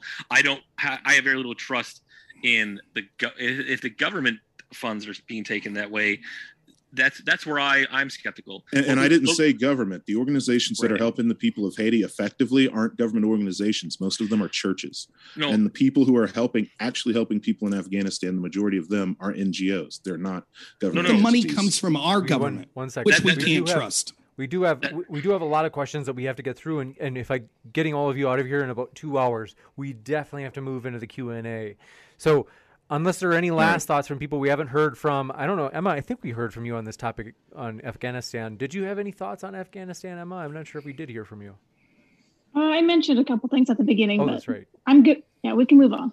do want to say thanks to everybody for your questions. All of our guests are linked in the description. So if you're like, hmm, I like that. I want to hear more. You can hear more by clicking on their links. And that includes the Modern Day Debate podcast. We put our guest links in the description box there as well. So if you're listening via podcast, please check out our guest links as we really do appreciate them. This one coming in from David Villar. We did not get to CRT tonight. Said CRT is a necessary tool to continue to keep white supremacy from proliferating in this country. Reach me if you need more info. David Villar, thank you very much. And hopefully we'll get to CRT next time as we had hoped to, but this time we had run short. Bruv, mate, thanks for your question. Said, Rob, favorite word other than intel agencies. Cool. Uh, great. Leftist, favorite word, bootlicking interventionism and authoritarian fascism. All right. You literally go. didn't answer the question. I know. Once again, What was the question? you were you were late. You were just ready to. to No, I thought he was saying those were my favorite words. No, he's No, no, asking wait. favorite words besides that. Oh, my favorite word besides that? Uh, The left. I don't know. That's a good question. I would say, uh, I don't know. I just Vaush, think it's that's what it funny. is. Okay, If- this is going to be Vaush, a yeah, for there me. you Wait, if anybody cares what my favorite word is, it's indubitably because it's adorable. Thank It you very it's fun, much. It's fun to say. I like Let's- saying duty, but like it's it sounds like um like uh, duty. You got it in, bruv. This one from Wolf says, "Can Robert and Vaush just get a room already?" Oh, we've asked him to, but Madus and He would have to pay for it. He's the socialist with the money. So This is coming in from Meduse NCO says Trump kept delaying the withdrawal because the Taliban and Afghan government didn't meet the requirements for our departure. Mr. Big Balls Biden lover. Uh, am, am, I, am I to respond to that? I feel like I feel like that think was cut for off you. early. Did he run Yeah. out of space? Uh, Well, that I was mean- actually it. As uh, you Mr. can Big you can kick the can down the road forever if you want to play that game. If you set like conditions and then say you're not going to withdraw until those conditions, but then he kept setting withdrawal dates, but then he kept not doing it because the I mean, you could justify anything with that. The argument would be how legitimate were those conditions and to what extent uh, were they employed in good faith. Um, and considering how often he played this juggling game with the date for withdrawal, eh, not not only that, but how much in good faith are the uh, Afghan government and the Taliban actually like? Oh yeah, I guess I just won't meet these conditions, and you'll have to st- stick around for a lot longer. Oh well. Yeah, why would the ANA want us to leave? Right? I mean, Christ, we were you know keep keeping the walls. Yeah, up. and conditions was the was the justification for staying there that long. You got it in this question. And coming in from, do appreciate it. The 99 duh says, Vaush, will you debate Rob? Didn't I? Did, No, didn't true. I? Tonight was a uh, what there was was. a I think he lot of means- What Rob. this was. There's a lot of Right. Rob I and think Vaush he means tonight. one on one. Andrew August says, Oh. Rob, which people did Biden specifically release that directly attacked U.S. interests afterward? Or is this an empty claim? You don't substantiate a whole lot, so, So- it's hard to tell. So, according to the uh, the chairman of the Joint Chiefs of Staff, Kirby, the Taliban people that they had specific threats that were going to attack the United States at the Kabul Air Base and that led to 13 troops dying actually came from Bagram Air Base's prison. And so, what we take, if you take in conjunction everything they've said, we heard Biden say, We expected the Taliban would eventually take over. We just didn't think it would be 11 days. But we know that they left Bagram Air Base, including the prison. The Taliban then, that meant that Biden and his team knew that eventually the Taliban would come in and have control of that prison. Predictably, what happened was they freed the ISIS prisoners, which we're told by the chairman of the Joint Chiefs of Staff were the prisoners that actually caused the suicide bombing. So it was Biden's direct action, direct action that led to those ISIS bombers being freed to kill American troops. So I, I think whoever said that either was mis- misunderstood what Rob was claiming. Rob was claiming that you know he that Biden essentially allowed prisoners to be released in Afghanistan, where the question Right. seemed to be that Biden actively re- released someone from an American prison, which is now. No, so- no, that's sorry. Do we know. Biden that's wasn't the one who suicide bombed the Kabul airport? This one coming in from, thank I you very mean, much for your question. he is an empty suit uh, that looks like a zombie. but- This one from Chloe McLean says, amazing beta.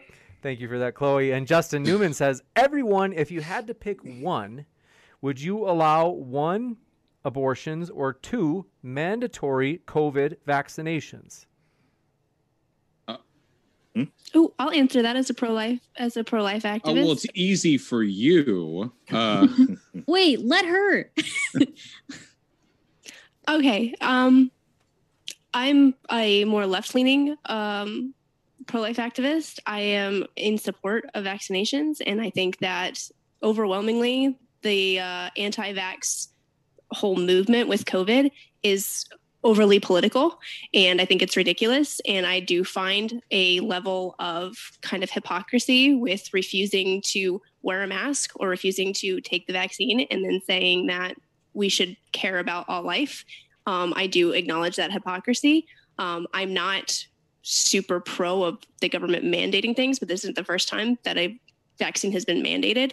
Um, for me, it comes down to what can we do as a society to save as many human lives as we possibly can and if that means taking a vaccine if that means trying to prevent abortions in any way possible that we can that's what we should be doing as a society to move society forward to making it better That's that's a bad way to look at things because that would mean that people would never take any risk. That would mean that our speed limit would be five mile an hour. That we would never leave our houses because original that would question, though. alleviate people dying. The original question. Uh, the original question, yeah, I I, I can't determine. Uh, I think that if I knew definitively that the aborted ones were all being actual persons and lives, that seems worse. But both are incredibly heinous So- at that point. It's a, it's, Uh, diff- it's definitely a difficult question. If it's if you're if you're, if you're just going to go with the math, and I don't think necessarily morality just boils down to math, but just from a mathematical standpoint, it let's say we all got vaccinated day one, and the seven hundred thousand I think it is so far that has died from COVID didn't were, were saved.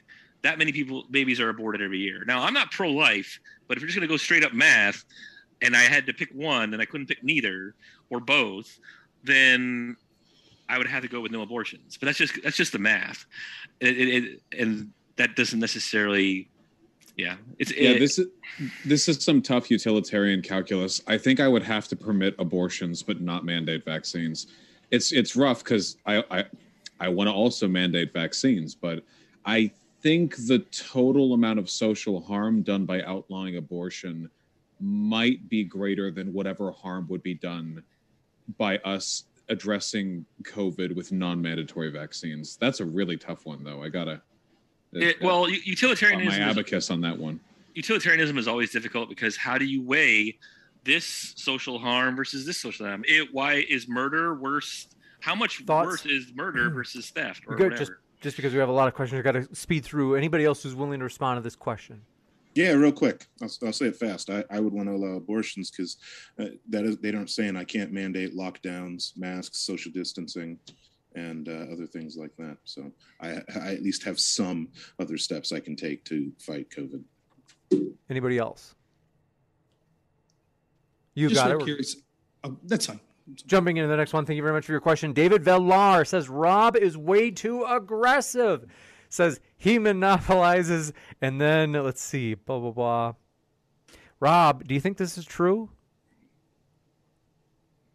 I would say that maybe I have a case of toxic masculinity. And it's what I often see is that people that are used to dominating the direction that the narrative goes, and that there's multiple people usually against my position on these panels, don't like it when they actually have someone on the right that's willing to passionately fight back on the issues. And I'm just kind of tired of the bad faith nature that you see on many of these panels uh, from people that are hypocrites and things like that. But I'm not angry. I actually have a lot of fun doing this. Can I and, uh, yeah, respond maybe I do come across as too aggressive, but I think it's warranted. Yeah. Okay. Sure. So, so Rob, I actually have watched you debate before, and I actually have an immense amount of respect for you. I think you're very skilled.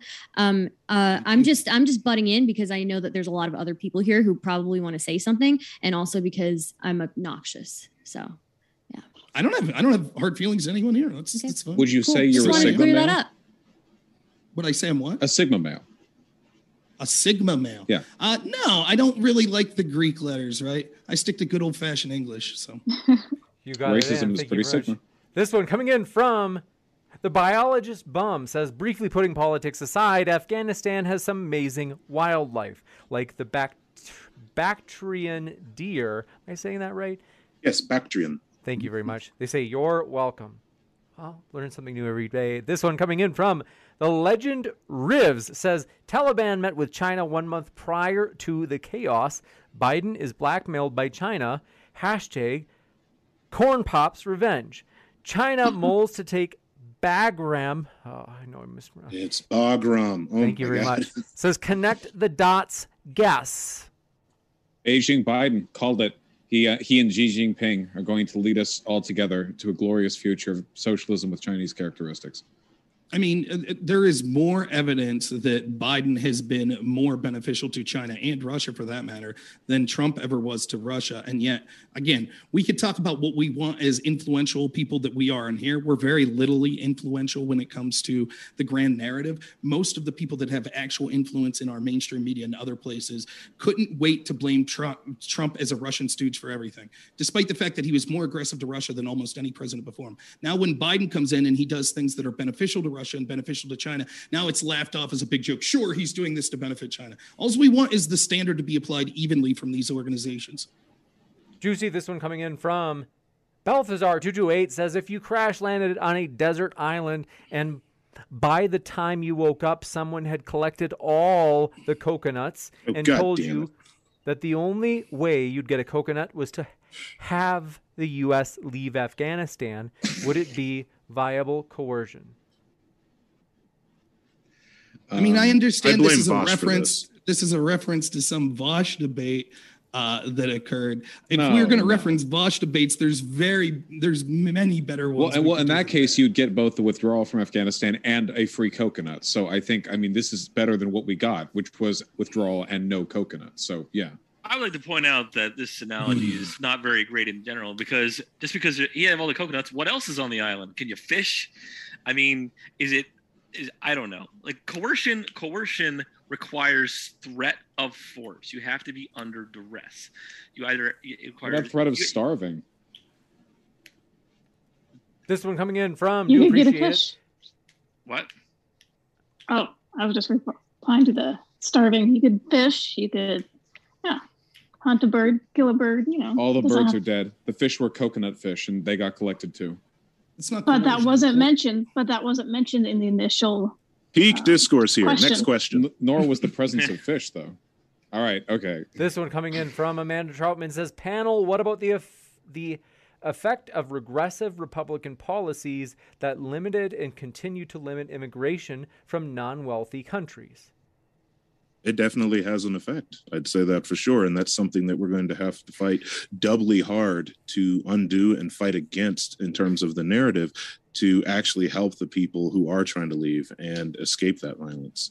It, it has a huge, huge problem. That's why we buried half a fucking million people in the Middle East between Afghanistan and Iraq. I'm not sure what the actual numbers and if we factor in legal and illegal immigration into the areas that people come from, wealthy versus unwealthy country. I'm not sure what those numbers are. Uh, I would think that those numbers would start to go to more. We take more people from countries we consider non wealthy than countries we consider wealthy. Again, the problem is that the difference between Carr and me will be quite simple. Uh, Carr and me both agree that we should stop disastrous interventionist policies that create harm, but Carr thinks that we should then use the wealth of the United States by printing money and other things to give to these people to help those countries. I think that that would be too massive, and there are so many problems at home that we should focus on the people at home and it stop creating these problems around the world and allow these countries to fix the problems without the U.S. intervening. This one coming in from do appreciate your question. Secret XX Stars says, Rob, what if you've been muted this entire time and you're just shadowboxing a hallucination of Vaush's voice? I'm sorry, be... James. I hate to interrupt, but I actually have to run, guys. I'm sorry, but my child is sick and I have to go tend to oh, him. No so. worries. totally okay. Bye, Kay. Have a good one. Thanks Bye, for contributing, guys. Kay. Take care. I appreciate it, Kay. And then this one. Oh, yes. Rob, what if you've been muted this entire time and have just been shadowboxing a hallucination of Vaush's voice? Well, one, if if it's a hallucination, then I'm in a lot of problems, I think, uh, that need dealt with. But that would probably mean that all of you are hallucinated, even that questioner. But secondly, if it's not a hallucination and I'm muted and everyone is so perfectly acting that they're just watching my lips run and are able to actually come up with stuff that makes sense to what I'm saying, that would make this panel the most impressive panel that's ever been assembled. So next up, Sunflower says, "What percent of failed abortions or adopted kids end up wishing they had been aborted, even if those children have higher risk of economic hardship, etc. They still are glad they weren't aborted. That's a meaningless question because you could apply the exact same argument to like busted condoms or dudes pulling out too late to nut on the stomach, you know? Like, how many children who were born because the guy didn't pull out fast enough say they wish their dad had pulled out fast. Like, no, like, of course, once the person's born and alive and has opinions, then they are glad they were born and are alive and have opinions. But uh, like you could say that about anything. You could say that about any contrivance that leads to the creation of a human life. No, but uh, creating something's different than intentionally snuffing something out. It's completely different, right? Like so, so it, it, the question does make sense. And what it gets to, I think, is the point that we were tr- discussing is the idea of all of these factors, although maybe tragic and things worth talking about. The real question is where do we determine personhood or life or however you want to term it begins? Because it wouldn't be a compelling case to say, well, actually, that kid would have been in a domestic abuse situation situation anyway, so that's somehow better. No, we could see that that would be a heinous proposition, which is why we should focus on when is it a person or when is it a life. Hi. Um, so if I can, oh, if I can contribute, um, uh, it is not about saying that because they are in a situation where they're exposed to violence in their home that they're they're better off dead. I'm not saying that. What I'm saying is the net harm to society of all of these children collectively being exposed to violence in their home is probably going to be pretty fucking bad, right? Um, and also, what about all the children, again, sperm that fertilizes eggs and those eggs don't implant in people's um in in people's wombs like what about that i'm sure maybe if they had been implanted and they grew up and, and they and they hadn't been washed out, then then yeah, they would have said the same exact thing. I mean, why are we not focusing on preventing miscarriages when that's like one of the main ways that people lose children? So I think there's an important there's an important moral distinction here between letting someone die and killing someone. Right. If you if you're walking by a lake and you see a drowning person and you don't intervene, that's not the same thing as going into the lake and holding their hand under the water. Those are not morally equivalent. Now, I don't say that as that doesn't necessarily mean that abortion is wrong. I just don't think we should start drawing analogies to to that. So, well, I, I, the only point that I'm making is the argument that um, who who says that they wish they had been aborted isn't really valid because you can make that argument for people who didn't have a kid at any stage prior. Like that, there's nothing about that argument that's dependent on post fertilization of the egg. It, it's equally applicable to anything. Like no one's ever said, "I wish my mom had swallowed me." You know, like like that doesn't. It's just it's. I don't think it's a good argument. I don't think it's a good argument. Although, just to be a, bit, a bit like you know cheeky about it, there are and people commit suicide. I imagine one of them probably uttered, "I wish my parents never had me." I'm, I'm not, but again, it's not really a good argument. Does this I often extend? say, Oh, go ahead. Go ahead. no, no, no, you go ahead. No, no, no, I, you. I, you I've been shouting over people, so I, No, no, you, I've spoken way more than you, so you go first. I just wanted to say uh, uh, this: uh, our concepts on abortion here does this extend to fertility clinics because oftentimes they kill several several fertilized eggs per site uh, on several cycles except that this is something accessed only by wealthy people because uh, an attempted artificial insemination can cost tens of thousands of dollars per attempted cycle so as soon as you bring that in, you are so good, Carr, because as soon as you bring in actual science into this and you bring in the fact that there are so many fertilized eggs that don't uh, that aren't carried to term, then this whole thing falls apart. It really does. Uh, I, di- I disagree. Uh, so uh, my, my understanding of how it's done is that they fertilize several, like you know, three to eight eggs because the chance of implantation is not great. So they try to they have that much, so they has there's roughly a 50-50 chance that you get at least one implantation. Those are all dead children, then, aren't but they? failure in but that but but simply prov- like you know putting them in there and then like oh well they failed to implant that's not killing that's not, you're not killing you're just letting the natural course of things to occur and some of them don't survive that's not the same thing as taking proactive action Well, wait, knowing it- with, Do you with think the- pregnancy is wait, that- passive? Do you think pregnancy is passive? You think not- carrying a child for nine months is passive? okay when you say passive what do you mean because on the Do you one hand that it's- you're You have to modify your life, dude. You Right. carrying Yes. a child for nine months is not something that you passively do. So you're not just you're not passively letting this thing live. You're taking measures You're- to make sure it- that it it's- pre- lives. pregnancy is also not something you consciously do. You're not consciously t- telling your body to send your send the baby Right. resources if, and if we're oxygen. If we're analogizing this to parentage, then that's totally applicable because if you um, try to get pregnant, have a fertilized egg, and then have a miscarriage, which happens all the time, by the way, Mm-hmm. oftentimes a miscarriage will just be flushed out with the uterine lining, and they'll never know. Um, Right. Then About that would be. 20%. Right, then that would be tantamount to negligent homicide. That's something that you facilitate because there It are things be. that you can do to decrease or increase the likelihood of a miscarriage. If you have kind of like a not great womb, like chances for you like having a child aren't great, is you a- attempting to get impregnated essentially the same as you throwing children into a meat grinder uh, in the hopes that one of them will succeed. The logical extension of that thought is that the only women who should be able to reproduce are women at the absolute peak of physical athleticism. So they have the highest likelihood. I mean, we take all the cares in the world for living children. If we're assigning that moral worth to uh, fertilized eggs, then we should only be allowing women who have incredibly high vitamin content, who are very strong, who are very likely to produce the strongest children to actually go through That's, with it. that's such Okay, a I have a okay. question. Wait, wait, wait, wait, I have a question. It's, it's a deflection. The, the point is, actively seeking to end something's life is completely different than trying to create Negligent failing, even if homicide is a thought it thing. gonna Hold on. fail. It is No, still no, no, homicide. Hold Fertilized- yeah, do you Homicide. think It's a fertilized eggs are, are persons? ter- That's Hold It's a on, one terrible sec, thing. I have a All right, question. can't have I have a question. several question. people talking at the same time. So, uh, it is true. Rob has talked a lot. However, let's let him finish his point. I promise we'll come right back to you, Vaush and Stardust. No, I Or- basically made my, my my my point's just quite simply that pithy. the idea of negligent homicide it's not the same thing. Actively seeking to kill something is different than trying to create something knowing that there's a chance that that creation won't come to full term. It is a Both are completely illegal, different though, thing. if it leads to the death of a child. It's not a matter of legality that's- as we talked not- about. Can That is- can I just negligent- ask one question? All right, I just go have one question we for promise we Rob. come back to you. Okay. Uh, oh, Uh, sorry. Go Um.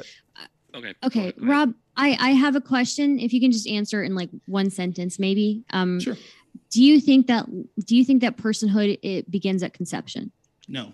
I think that it begins at some marker that I'm not sure, but it would be something like brain activity, heartbeat, or something like that. I do not cur- currently think. Though I'm open to hearing arguments, but I currently don't have a position on exactly So- when person. So why aren't you pro? Why aren't you pro? Um. Like, I don't know, abortion up until that point. Then I ran on that. I ran for Congress and ran on that, and I got screamed Okay. at by Republicans over and over. This one You ran for coming- political office? Holy shit. This one coming Um, in from Interesting. Wolf. Wait, wait, wait. I, I want to I want to address something that Vaush said. Negligent homicide does not have a standard of you have to do everything possible to prevent death. You have to you, there, there's a there's a legally established reasonable standard for you to and you have to have a specific knowledge of taking on specific risks. It's kind of like with driving. If you drink and drive, you have obviated yourself of not accounting for risks. Not obviate. I'm sorry, that's not the right word.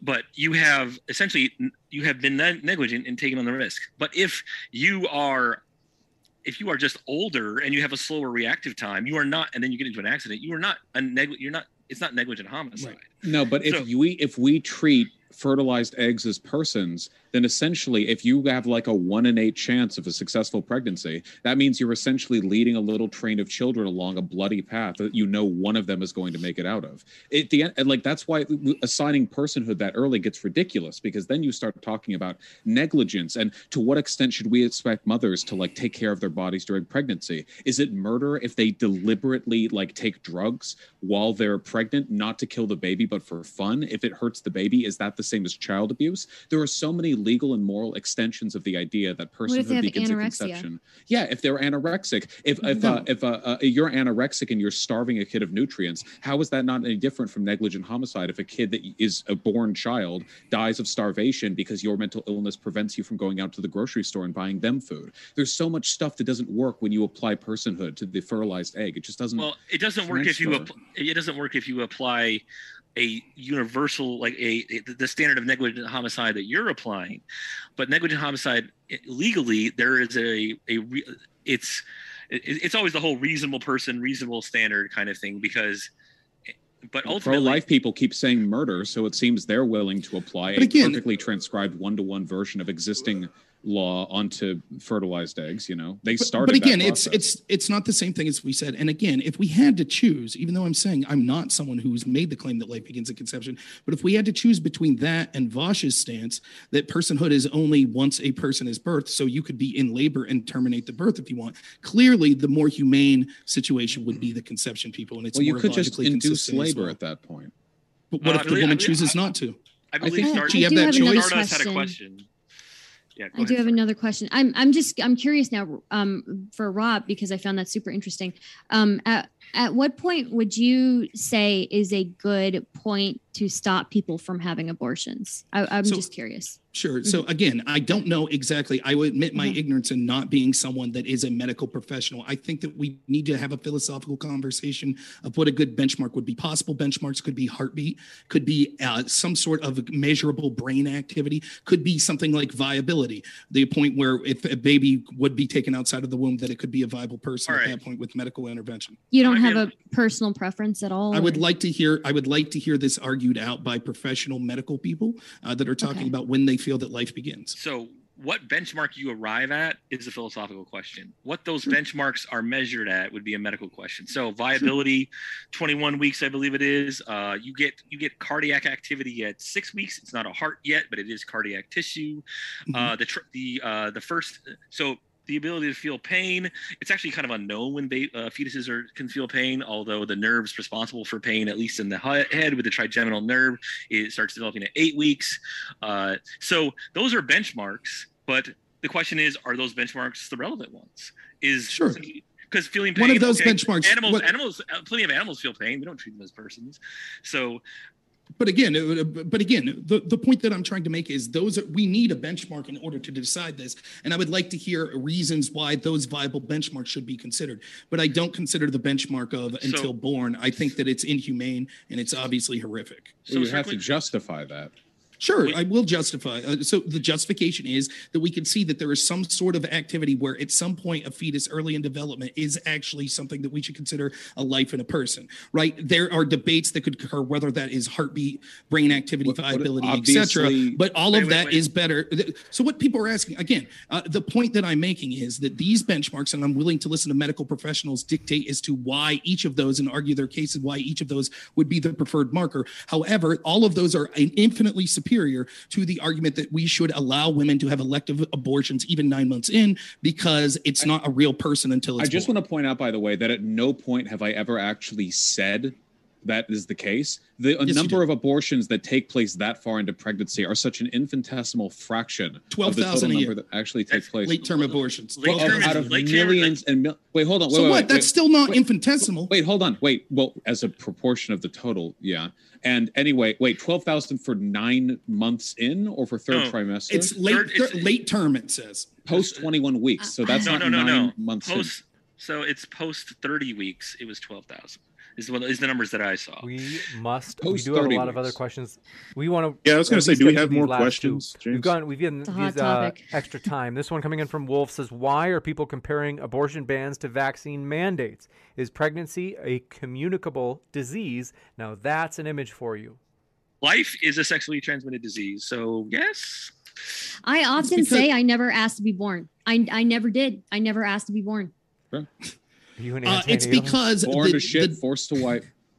Uh, it's because Yeah. the defense of abortion is considered my body, my choice, which means that you have medical autonomy for the decisions that occur in your body, right? And if so, again, the person that's asking this question is probably a person that doesn't think that a fetus is a person. So they're like, well, it's just a clump of cells. So on one hand, we're just talking about the elimination of a clump of cells, but on the other hand, we're talking about people's medical decisions that could negatively affect a person. But if you look at it as if someone's assuming that that fetus is a life or is a person, then you could see how that example makes sense. The comparison makes sense because both of them are saying, should you be allowed to have privacy in your medical decisions, even if it results in the harm of another person? This- But you don't even believe that a fetus is always a person, right? So I mean, I I'm a little bit confused at where like you're saying that this person obviously doesn't believe in it, but you don't either at a certain point, right? Well, we all have our different interpretations of what the benchmark oh. should be for when something's a person, and you're trying to pigeonhole me into saying life begins at conception. It's not You an I'm, argument. not, wait, I'm not wait, trying to but do I'm that. saying I'm that just once- curious. That's all. Right. So the argument is quite simply the argument that we should have about abortion is instead of talking about like domestic abuse and things like that, the question is we should all have a serious conversation of when do we consider the fetus to be a life or when do we consider the fetus to be a person? And we should all agree that after that point, we should not allow abortions except in very specific cases of things like uh, the baby would be born with a chronic illness or the Why? mother's life was in danger. But so the point Wait, why? wait, hold on. put- wait, could you kill a child just because it happens to have a debilitating illness? Well, then wait. No. Then why could you kill a post-personhood fetus? It's it, it's because if we made the decision that the debilitative illness would be so much pain, And we're gonna make life that choice decide for it? That's a different We're going to calculation. kill a child that- because you think it's going to be sick. Shouldn't you let it be born to make that decision for itself? It would be a similar situation. It's it's similar philosophical conversation to people that are in coma and haven't articulated in their last and will and the way- testament what they decide. So we allow the loved ones to make the decisions in those points where they're unable to formulate. And why would it opinion and be matter, by the way? But it's an interesting. It's an interesting. Why would it matter, by the way, if the mother was going to be hurt or potentially killed by the birth? I mean, in one case, if you abort Because- the child, that's a don't ask- guaranteed murder. Whereas with the mother, it's only potential. It seems like if you accept the personhood and reject the bodily autonomy argument, then you're morally obligated to permit, or I should say, to deny the abortion no matter what. And all these incest and rape exemptions are just people trying to hastily save face to avoid looking like the monsters they are for denying essential medical services. That's not true. That's not true. We would never ask anyone to undergo a medical procedure that would likely lead to their death. To Get back to the person. question real quick. Um, I think the main difference that I would say, Wait. if we're talking about mask mandates or vaccine mandates versus uh, abortion and why they could or could not be compared, I would say that we can we can take a consequentialist approach to this. Okay, a vaccine mandate would save lives. Making abortions freely available would save lives. It's been shown to work and lead to less abortions in developed countries. I am speaking from an Americentric perspective. It Well- would save lives in America, So, uh, and I- vaccine mandates would save lives. It's not true. So I, I so have I to- will. I, I hate to oh, do I this, know- but we've we've gone on this topic for quite a while. I do want to get through these last couple of questions. This one, Nikki Aaron says, should fetuses be covered under all protections as born children? If yes, it is child endangerment to impregnate a woman with a high chance of miscarriage.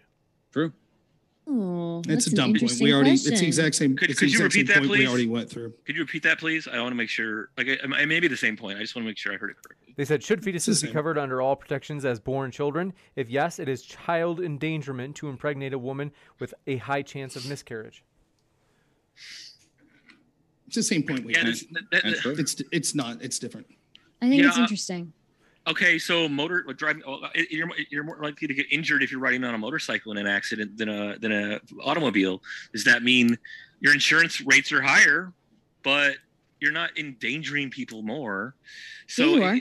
You could absolutely get in trouble with the state if like reckless driving gets your your kids injured, or even if it doesn't, you're just no, found no, out no, that, that, that wasn't my point. What I mean is, is can that Drive into a group of people if you No, no, wanted that's to. that's that's not that's not the point that I was making. If you're a motorist and you're driving an automobile versus a motorcycle, a motorcycle you're more likely to be injured. Let's say you have a passenger who just willingly came along.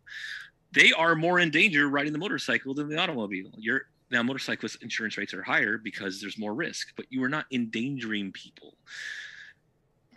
That- Okay, well, we could take this example further if you want. If, if this is insistent that we want to keep talking about this, so would Vaush and Stardust? Would you both agree that we should charge people with child endangerment that are born into poverty situations where there's domestic abuse occurring in the house, and they decide to have the child because they know that that child's likely to go through an impoverished existence where there's domestic abuse? So should we preemptively think- charge as soon as I that think you're child's born my the mother and father for bringing a child into I think that you're missing my point. My point is not about the single child, right? My point is what happens collectively to a community when you have a bunch of people who were forced to carry children to term that they didn't want.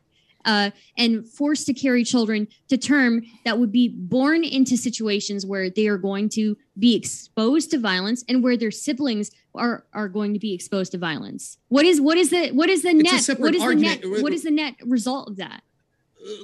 Let me explain. It's a separate argument to the argument that the questioner and the point that you were making here. Uh, that's a separate point. The answer to that point is even if that's true, the question becomes when do we consider that fetus a life or a person? Because we would never say it's okay to kill a person because killing that person would lead to a decrease in poverty, a decrease in domestic abuse, etc. So But that's separate to the point this questioner is asking, and your uh, the argument that you and Vaush are making. That's oh, please if you know that okay, you're likely to don't not be able to carry a my my my view. I know that it's it's easy to do that, but if you're agreeing with him, I hazy don't think after that it's images of me every time he looks anywhere else. Like when you stare at a light. Uh, Sure, if you're agreeing, if you two I are agreeing in the position, and I'm position addressing is. both I don't you, know I what don't. the basis of his position is. I don't doubt that you don't. don't. I don't. I honestly don't. All right, I don't watch one his content, dude. We do have to move to the next one. This one coming in from Daniel D says, Rob, regarding your withdrawal from Afghanistan, do you believe that General Alden's plan could have reduced loss of life? Vince Fox. Yeah, It, it, it could have, but I, I I will be honest. When it comes to the actual specifics, it doesn't. I I, I love the apologism for Biden. Again, I remind you that my biggest criticism becomes to the uh, propagandist and all of the regimes and all of the uh, parties, agencies. including Republicans and Rob, do you have Democrats, that that, lied to us. repeating the same thing you've been saying over and over? Yeah, if you'd let me finish, maybe I'll get to it. So Maybe. that's the Maybe, biggest maybe, criticism I have with maybe. those I blame you for institutions. this, Vaush. Those institutions. This is your fault, Vaush. Is this good? Is it? Is this? Is it? Is, it, is this good? This is the answer y'all wanted? No, Rob, we're fine with you. Oh, oh, would you like me to finish my answer? no, but you. So you- I remind you We'll that's you the first to- we'll that you I a would chance blame. But I pithy would say this. Okay, so mm. the answer is that the apologism for Biden says things like, "Well, we don't know what he could have done better." It is quite simple, and I don't know who exactly the generals would have been under Trump that had this plan, but it is quite simple that we shouldn't have let go of Bagram Air Base until we got our assets, including people and military assets, and the prisoners that we didn't want to escape from gone. That's This common one- sense. Everyone understands. so the question was, what do you think General Alden's plan would have saved lives? I didn't hear a mention of the details of that plan and how it would have saved lives or not. So I asked when you were going to answer the question instead of ranting on the same thing you have been, and you said you would, and you didn't. So could you answer the question, please? Sure. Why don't you explain to me exactly what General Alden's I plan don't. was? How I many don't pages know was this what plan? his plan was. Okay. Right, All which right, is we have to exactly go why to my the answer next was. Stop with the All right. memes. Some What of we're us. gonna are do, Which I'll is give you- exactly Can real quick, exactly what we I take said. I this don't know what seriously? his specific All right, details we of his have to- plan was, Carr but it's is quite right. simple that We if have we to had a take plan this to leave Bagram seriously. Air All Base, right. it would have been a disaster. I, We I'm, have not, to- I'm not making we do- claims about his plan was. You were Okay. asked- If, if you didn't know the details, that's Next fine. up. Okay.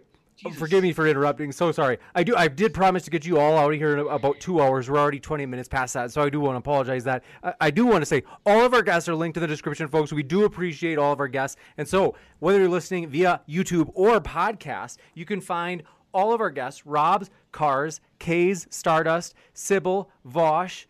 Sphincter of Doom, SOD, and Emma's links in the description. We really do appreciate them and want to say thank you so much, everybody, for being with us. Thanks for your questions tonight, folks. We are excited about future panels like this, as this is our first one and a lively one to be sure. So thanks again to our guests. We are going to let them go for the rest of the night, but one last, if you guys want to say a thank you or a, a goodbye, I want to say thank you so much for coming on, all of you.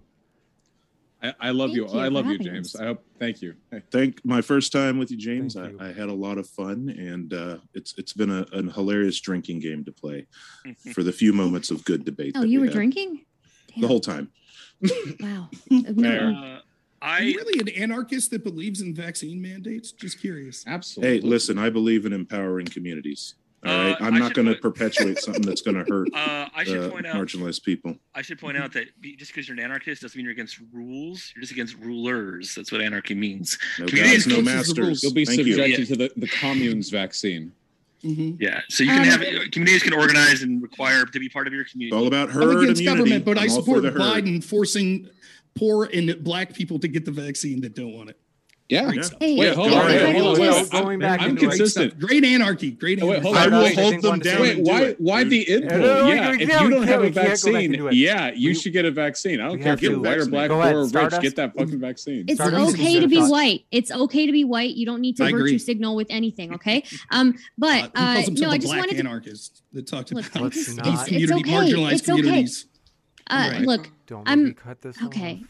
All right. Um, I just wanted to clarify, you know, like obviously, like I had a really great time. I have a lot of respect for everybody on the panel. Um, and um, and yeah, um, uh, no hard feelings about anything. Hopefully, so yeah. Mm. Um, and also fuck all you guys. Sorry. Yeah. Uh, I, this isn't my first time uh, with James. My last time was with economics. Uh, some of these subjects were kind of out of my wheelhouse, but um, uh, I'm happy. I'm glad you guys had me. I hope I contributed to things productively and was not too boring. Uh, I'd be happy to be a part of another one. Absolutely. I second that. I second that. Thanks, Emma, as well. Thanks for having me. I love you all you very know, much. I'm- Take Thanks care. for Been fun. having me. I had a lot Sybil. of fun. Appreciate it. Thanks, everybody. Have a great rest of your night. And thanks, everybody, for watching and hanging out with us tonight. We will see you next time.